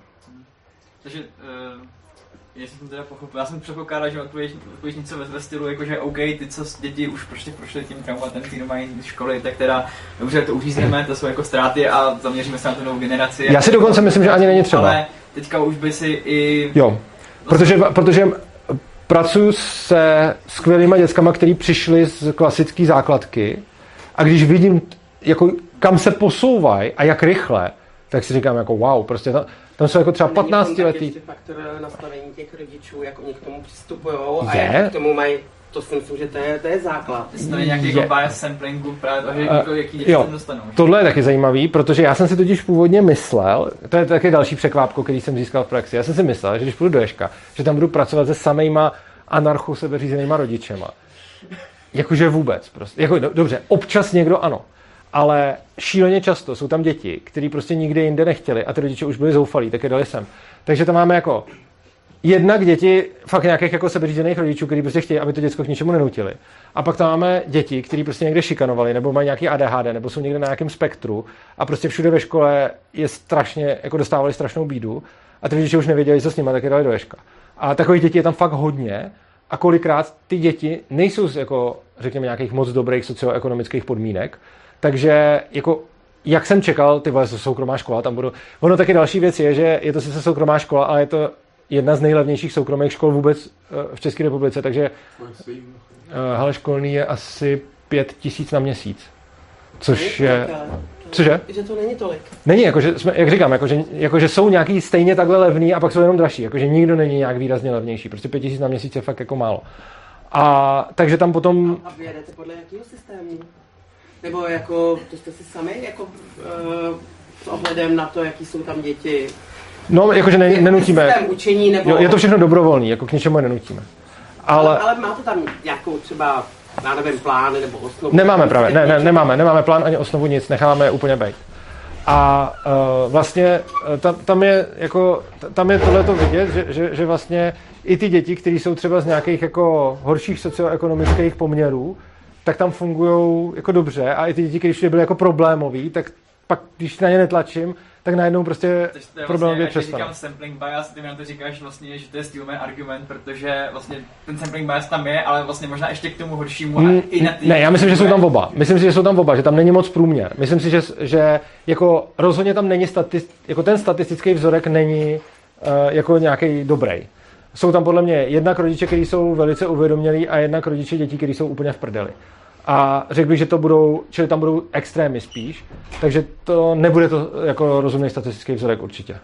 Dá to vůbec nebo jako asi by říct, že se to nedá tak na jednu škálu, že, že ono to těch rozměrů bude tolik, ano. jako už, už jenom Souhlasím. ten čas a ta Já jsem to zjednodušil. Ta, ta, kom, kompetentnost to odpovídat těm dětem. Je to a, jednodušší. Je to, zjednodušil jsem to prostě, máš pravdu. Ale jako, jako, že třeba kolik, kolik vás tam je jako na, na jedno dítě? Já to nechci úplně dělat přednášku o Ježku, těch je spousta. Na jedno, na jedno, no, je tam uh, 60 dětí na, uh, na tom, na prezenčním, dalších 140 domškoláků a pak jsou tam ještě gimpláci na prezenčním, těch je tam asi 10 až 20. A přítomných zároveň je tam dospěláků tak pět. Uh, je jich tam celkově 22, ale většina z nich tam většinu času není, takže jich tam třeba pět v jednom kuse. Jo. Takže mají de facto, de facto teda v, do, do, jednoho na pět dětí, do, do jednoho dospělého, na, do, do, do pěti dětí na jednoho dospělého. Ne, protože je tam, v, v jednu chvíli je tam třeba 60-70 dětí na pět dospělých. Jo, aha, takhle, všichni najednou. Jo. Tak když jsme se myslíš, že Ne, ne. Já možná jenom ještě, jo, ještě zareagoval na to, uh, jakoby, uh, s tím jako nucení vůbec někoho jako do něčeho. Třeba mě, uh, podle mě existuje jako celku teoretický argument jako proti tomu, jako snažit se jako někoho jako usměrňovat. Aspoň teda pro, pro mě osobně je dost přesvědčivý. A jde vlastně o to, že když, když vlastně to dítě nebo obecně člověk jako nějakým způsobem jedná, tak vlastně já jako pozorovatel nedokážu vlastně rozlišit, jestli tak jedná prostě z nedostatku nějaký znalosti, anebo mm-hmm. jestli je to jako, jako protože má tak silnou preferenci do to dělat. Mm-hmm. Takže jako za mě je jakoby jediný rozumný způsob, jako, jako když, to, když já jako chci někomu jiným pomoct, tak je dát mu prostě maximum informací. Jo, přesně tak, souhlas. A tak. maximum tím um, motivace vás, vlastně uh, ho, ho uh, přenést na něj ty náklady toho vlastního jednání. Jo. No, ty, no, se, ty se podle mě přenášejí sami. Tohle, ty, se, ty se přenesou sami na každýho vždycky potom nakonec. No tak nakonec. No.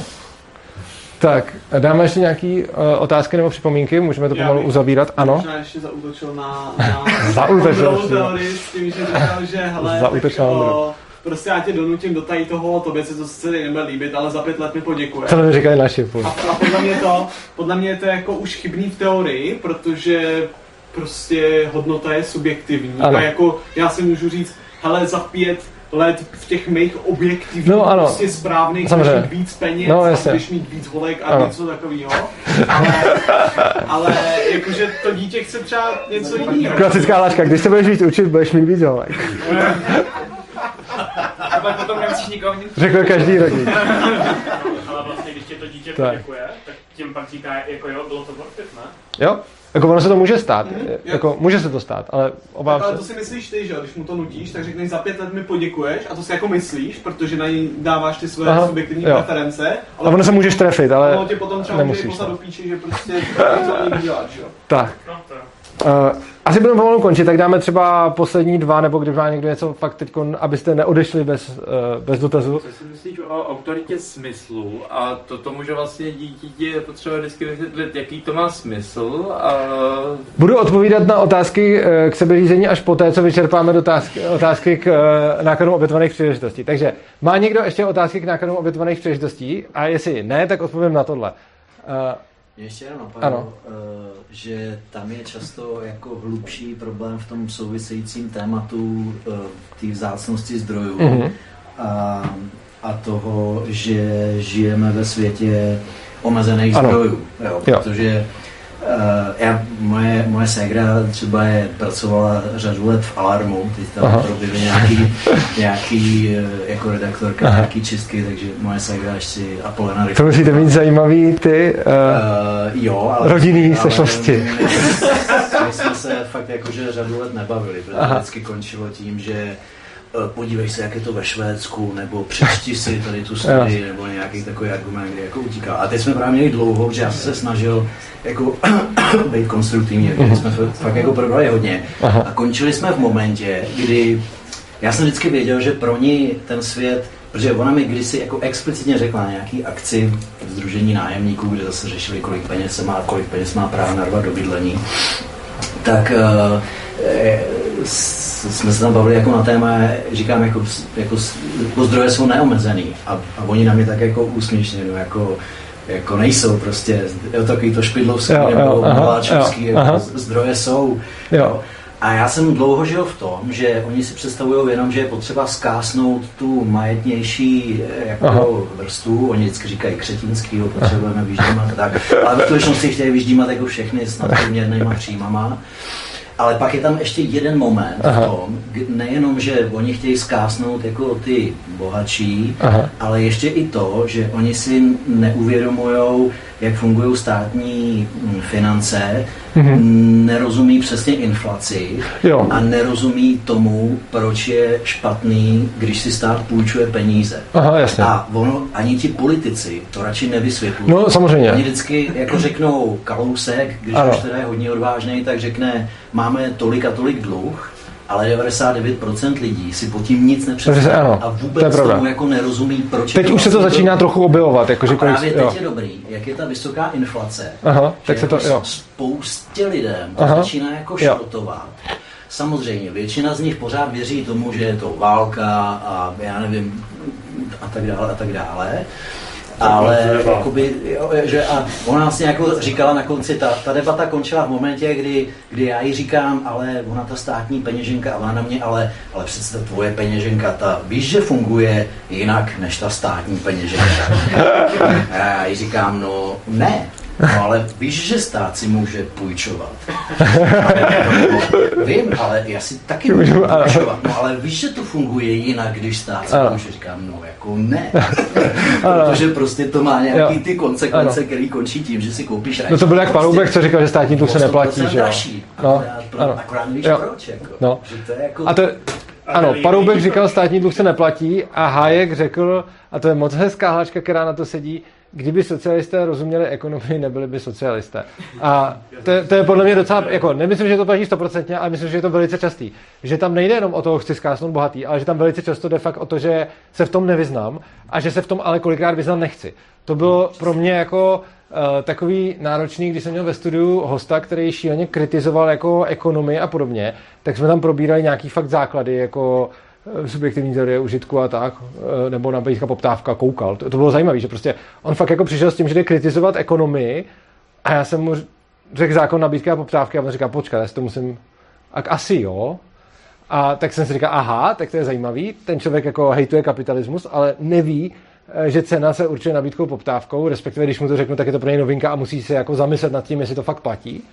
A potom jsem mu na konci řekl, dobře, a jako fakt to byl jako dobrý rozhovor, mě bavil, a na konci jsem mu řekl, hele, tak tady doporučuju, prostě mám tady jako míze se, lidský jednání nebo socialismus, byrokracii, to když byste si přečet, a on říká, mě to nezajímá, já to nechci číst prostě. A, a je, je, to fakt, že prostě je to, že je to kolikrát nezájem, ale ono je to podobný, jako když jsem přišel na začátku ten pán, to mě uh, asi hodně inspiroval, že ho zmiňuji, že si po třetí. Jak jsem přišel ten pán nám vynat na začátku, tak taky já jsem mu říkal, pojďte si to poslechnout, pojďte se s námi o tom bavit. On říká, já to nechci poslouchat. A, a bylo to přesně to, že nám měl potřebu sem přijít vynadat, že jsme anarchokapitalisti a že jsme hnusní a že máme rádi peníze. Ale když jsem říkal, pojďte si to poslechnout, tak nechtěl.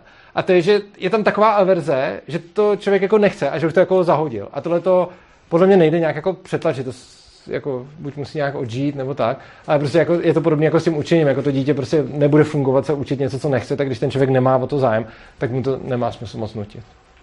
Tak, uh, jestli je ještě jedna, uh, dobře. Já bych, totiž tam zaznělo, že vlastně jsou lidi, kteří nechápou ty, uh, to, že žijeme ve světě omezených zdrojů. Aha. A já si myslím, že tohle se jako může každý navodit tím, že vypije dost alkoholu, nebo že si vezme nějakou drogu. A že vlastně ty lidi, kteří jsou v tomhle stavu, tak možná v podstatě jenom mají mozky, které jsou vlastně v tom stavu, který my si normálně jako přivozujeme tím autem. A tak ono se to dá navodit tím, že si prostě podívám na čas, který je zcela zjevně omezený, ale jako nevím, prostě... Ne, jako, jestli můžu navodit tu, jo, jo. To, to nepochopení, si můžu navodit to tak. Ale tam jde ale uh, víru si myslím, teď, že tam jde uh, víru v to, jestli člověk věří. Uděláme. Vadilo by někomu, kdybych zodpověděl tady poslední dotaz na ty děti a pak bychom to rozpustili. Jestli to někomu vadí, tak můžete ještě to. Že nikomu to nevadí, tak polož ten dotaz, který nebyl na náklady a potom uh, se můžeme rozejít. Jo, už zapomněl. Zapomněl, dobře. Tak to je, to je skvělý zakončení. To, to je skvělý zakončení.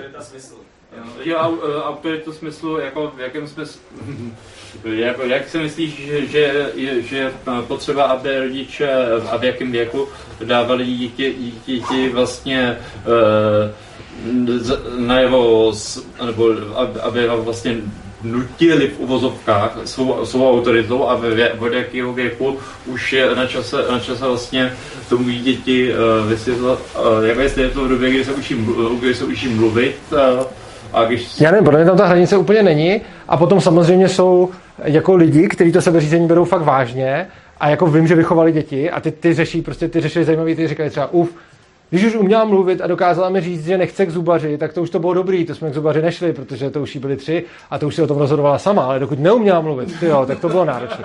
A, ale, ale jako za mě tenhle ten přístup je jako hodně dobrý a za mě ta hranice je prostě tam, kde se domluvíš. Ne, tam to máš od mala, od, od, od narození, to dítě tě vnímá, cokoliv ty, on vnímá, jak ty se chováš a vlastně i tím, že ty děti tě mají jako vzor, tak od malinka tě to dítě vnímá a podle jako toho se to... chová. A pak tak. záleží na tom, co ty mu budeš vykládat, co ty mu budeš říkat, ale musíš taky znát, jak to dítě přemýšlí v tom daném věku. Jo, ona nebude přemýšlet jako my dospělí, ale vždycky má prostě jiný způsob myšlení. Tak. Já děkuji za příspěvky, děkuji vám za pozornost a za účast. Mějte se krásně, užijte si večera. Děkuji.